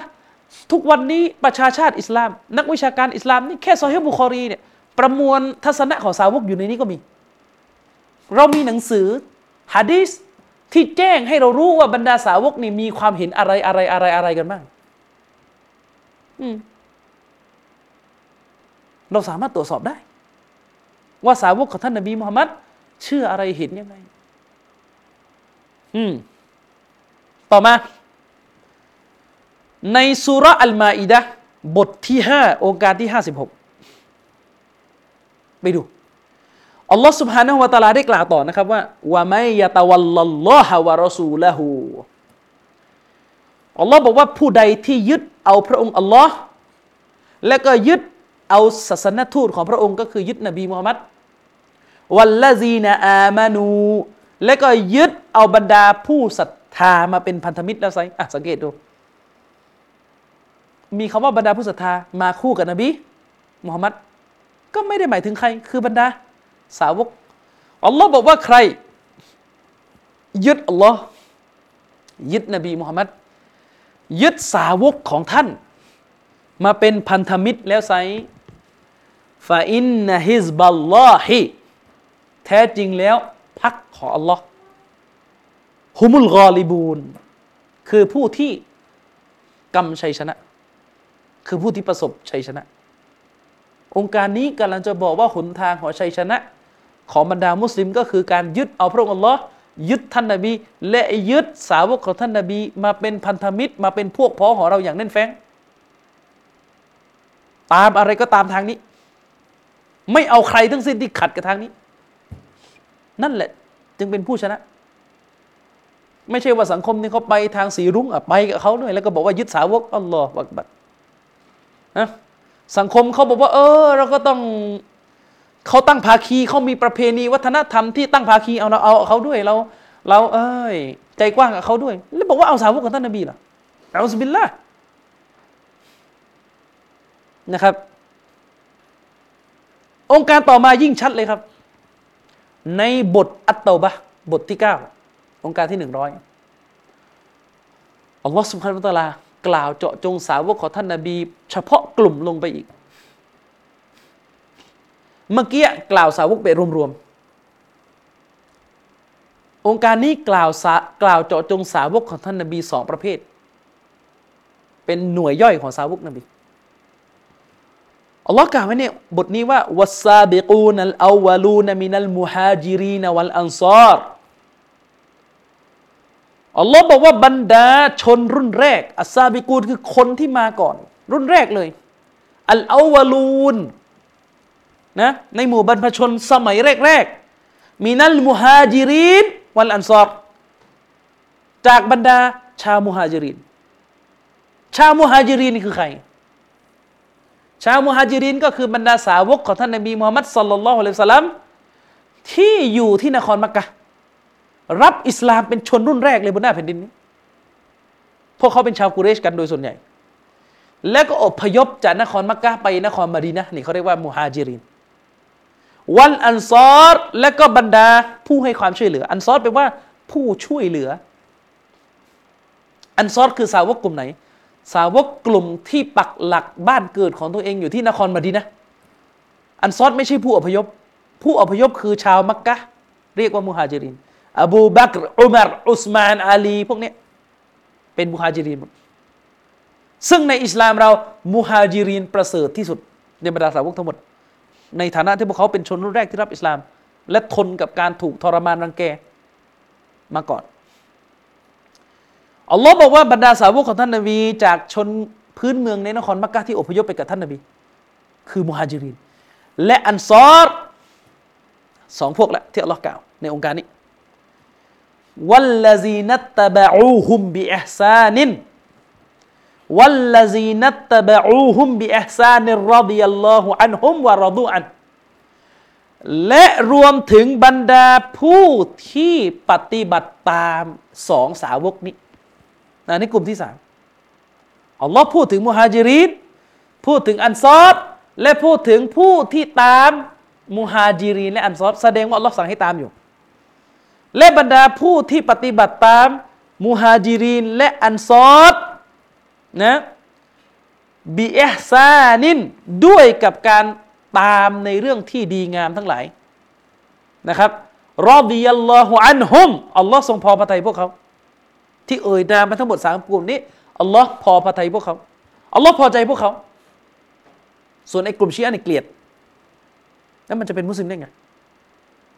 รอดิยัลลอฮุอันฮุมอัลลอฮ์พอใจพวกเขาวารอดูอัน และพวกเขาก็พอใจพระองค์อัลลอฮ์ด้วยว่าอัดดะละฮุมจันนาตินตะจรีตะตะฮัลอันฮารนะครับอัลลอฮ์บอกว่าและอัลลอฮ์ได้เตรียมให้พวกเขาแล้ว คืออะไรจันนาตินเตรียมสวรรค์ตะจรีตะตะฮัลอันฮาร์เตรียมสวงสวรรค์ที่มีแม่น้ำ หลายสายไหลผ่านอยู่เบื้องเบื้องล่างของพวกเขา เตรียมสวรรค์ให้อัลลอฮ์รับประกันสวรรค์ผู้ที่เป็นสาวกมุฮัจิริน อันซอรและรับประกันสวรรค์ คนที่ติดตามบรรดาสาวก ผู้ที่ปฏิบัติตามบรรดาสาวกคอลีดีนาฟีฮาอาบดา อยู่ในสวรรค์ตลอดกาลซาลิกัลฟาวซุลอาซีมนั่นคือชัยชนะที่ใหญ่หลวง นั่นคือความสำเร็จที่ใหญ่หลวง องค์การนี้ชัดเจนครับ ว่าอัลลอฮ์ให้ตามสาวกนบี แล้วถ้าไม่ตามเรื่องหลักศรัทธาแล้วจะไปตามเรื่องไหนอีก ถ้าเรื่องหลักศรัทธาคุณไม่เห็นหัวบรรดาสาวก ถ้าเรื่องหลักศรัทธาคุณไปตามเพลโตเนี่ยอืมแล้วจะเหลือไหมครับ นี่ไงอัลลอฮ์รับประกัน รับรองเลยว่าผู้ที่ตามสาวกของท่านนบี ได้ทรงสวรรค์ ฉะนั้นหน้าที่ของเราคือการพยายามดิ้นรนแสวงหาว่าหนทางของบรรดาสาวกในการเข้าใจศาสนามันเป็นยังไงในแต่ละหมวด เราได้ข้อสรุปแล้วไงว่าอัลลอฮ์ให้เราตามสาวกและคำถามที่มันเกิดขึ้นต่อมาก็คือ แล้วสาวกของท่านนบีเป็นยังไงอะเราอยากรู้ว่าสาวกของท่านนบีเนี่ยเขาเชื่ออะไร เราจะรู้ได้ยังไงอะใครจะตอบเราดีที่สุดอะก็คนที่ใกล้สาวกที่สุดนะตอบ คนที่ใกล้สาวก ใกล้ยุคสมัยสาวก ตอบเราดีที่สุด ว่าสาวกเขาเชื่ออะไร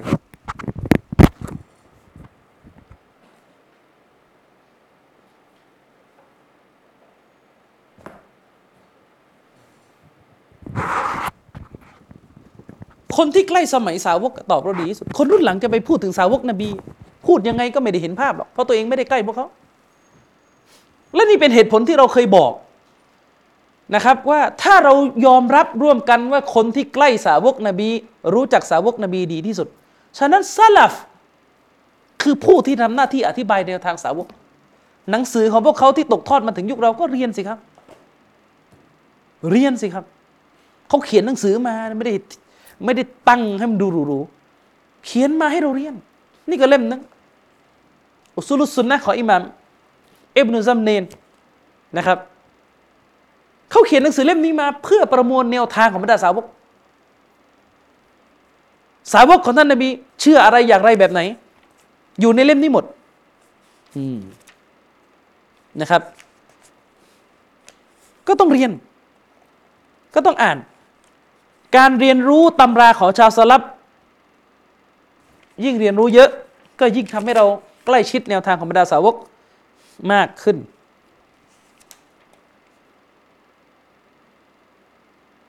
อืมอิมาอิบนุซัมนีนเนี่ยเสียชีวิตเนี่ยในเล่มนี้เขาบอกว่าเสียชีวิตเนี่ยปีปีฮิจรัสสามร้อยเก้าสิบเก้าอันนั้นคือเสียชีวิต เกิดนี่ไม่ได้แจ้ง ก็กะเกณฑ์เข้าไปนะครับ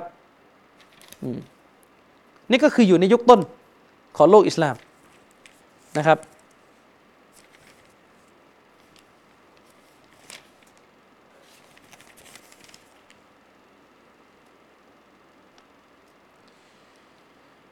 ถ้าเราดูนะ ขึ้นมาเนี่ยขึ้นหนังสือเล่มนี้มาเนี่ยอิมาอิบนุซัมนีนเนี่ยขอดุอาเลยขึ้นมา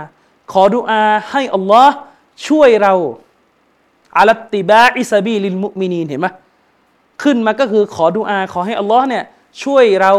ให้ปฏิบัติตามหนทางของบรรดาผู้ศรัทธาคือบรรดาสาวกคำเดียวกันในที่กุรอานใช้เมื่อกี้อืมคำเดียวกันกับที่อันกุรอานใช้เมื่อกี้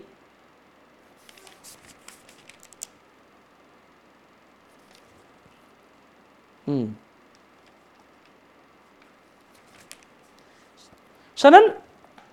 การจะรู้จักแนวทางของบรรดาสาวก ถ้าท่านเรียนหนังสือของสลับเอาหนังสือของสลับมาใช้มาสอนมาเรียนกันอยู่ในสังคม วันหนึ่งอุตริจะหมด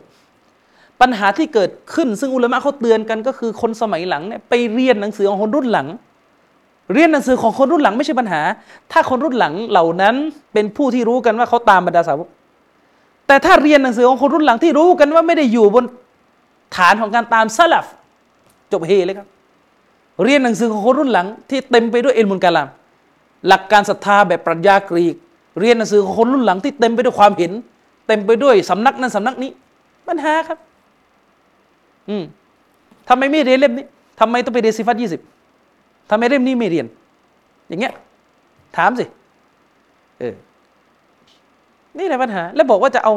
ซอบ้าของท่านนบีรูปธรรมเนี่ยไม่มีนะครับ ใช้เวลาไปกี่นาทีแล้วอะสองชั่วโมงพอดีอะก็วันนี้เอาเท่านี้ก่อนนะครับ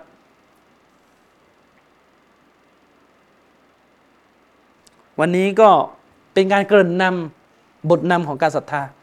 นะครับอินชาอัลลอฮ์สัปดาห์หน้าเราจะค่อยๆลงรายละเอียดของการศรัทธาทีละข้อทีละข้อไปนะครับ เ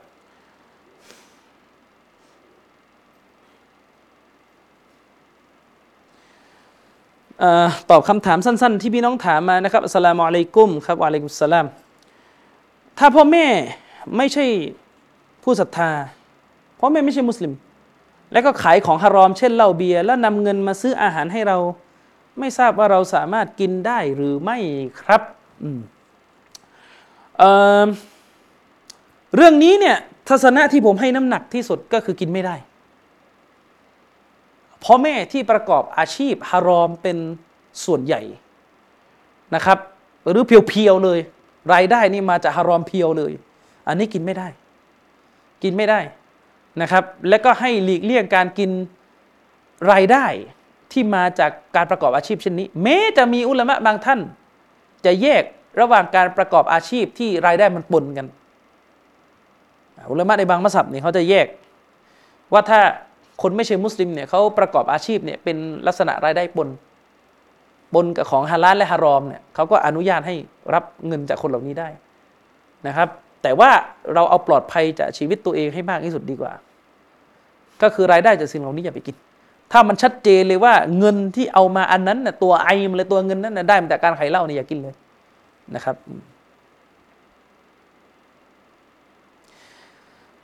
พี่น้องถามมานะครับว่าอัสซารีต่างกับซาลาฟีอย่างไรนะครับ ไม่ต่างกันครับอัสซารีให้ความหมายเดียวกันกับคำว่าซาลาฟีเพราะอัสซารีก็แปลว่าผู้ที่ปฏิบัติตามร่องรอยของบรรดาสาวกและทางเดินของบรรดาตาบีอินนะครับอืมฮะดิษของท่านนาบีฮะดิษซาลาฟที่เราได้ยินกันตลอดนะครับ ก็คือخير الناس قرني ثم الذين يلونهم ثم الذين يلونهمนบีบอกว่าหมู่ชนที่ดีเลิศที่สุดในเรื่องศาสนา ก็คือหมู่ชนที่อยู่ในศตวรรษเดียวกับฉันซุมซุมมัลลาซีนายาลูนะฮุม และหลังจากนั้นก็คือบรรดาผู้ที่มาต่อจากนั้น และก็คือบรรดาผู้ที่มาต่อจากนั้นอีก อันนี้คือสำนวนที่เราคุ้นคุ้นหูกัน แต่มันจะมีอีกสำนวนหนึ่งก็คือซุมมัลลาซีนะอาลอัสรนบีบอกว่าและ ถัดจากนั้นก็คือหมู่ชนที่อยู่บนأثرอยู่บนร่องรอยของผู้ที่มาก่อน จึงนำไปสู่ที่มาของการเรียกซาลฟีด้วยอีกนามหนึ่งว่าอัลอาซารีนะครับอัลอาซารีซึ่งกลุ่มที่มักจะเรียกตัวเองว่าอัลอาซารีเนี่ยในสมัยนี้โดยมากจะเป็นบรรดาลูกศิษย์ของเชคอัลบานีในจอแดนซาลฟีทางฝั่งอุรดุนจอแดนเนี่ยเขาก็จะเรียกจะเรียกตัวเองในในใน ทิ้งท้ายแบบนี้นะครับอัลอาซารีอืมอย่างนี้เป็นต้นอัสฮาบุลอาซาบอัสฮาบุลฮะดิษอย่างนี้เป็นต้นนะครับ บางกลุ่มก็เรียกตัวเองว่าอัลลุนฮะดิษไปคำว่าอัลลุนฮะดิษที่เขาใช้เนี่ยไม่จำเป็นว่าตัวเองจะต้องเป็นนักฮะดิษประเภทนั่งตรวจสายรายงานคำว่าอัลลุนฮะดิษที่ใช้ในในบริบทนี้หมายถึงหมู่ชนที่ยึดฮะดิษเป็นรากฐานของชีวิตในการปฏิบัติตาม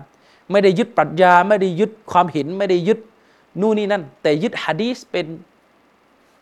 ฐานของความเข้าใจทางศาสนาของตัวเอง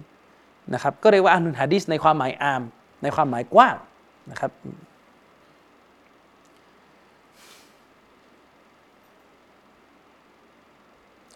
อะไม่น่าจะมีอะไรแล้วนะครับ ก็ถ้าไม่มีอะไรแล้วนะครับ วันนี้ก็ขอจบการอบรมเรื่องหลักศรัทธานะครับ ในครั้งแรกอันนี้เป็นการเกริ่นนำนะครับ ก็ขอ จบการอบรมในครั้งนี้ไว้เพียงเท่านี้นะครับوبالله التوفيق والهداية السلام عليكم ورحمة الله وبركاته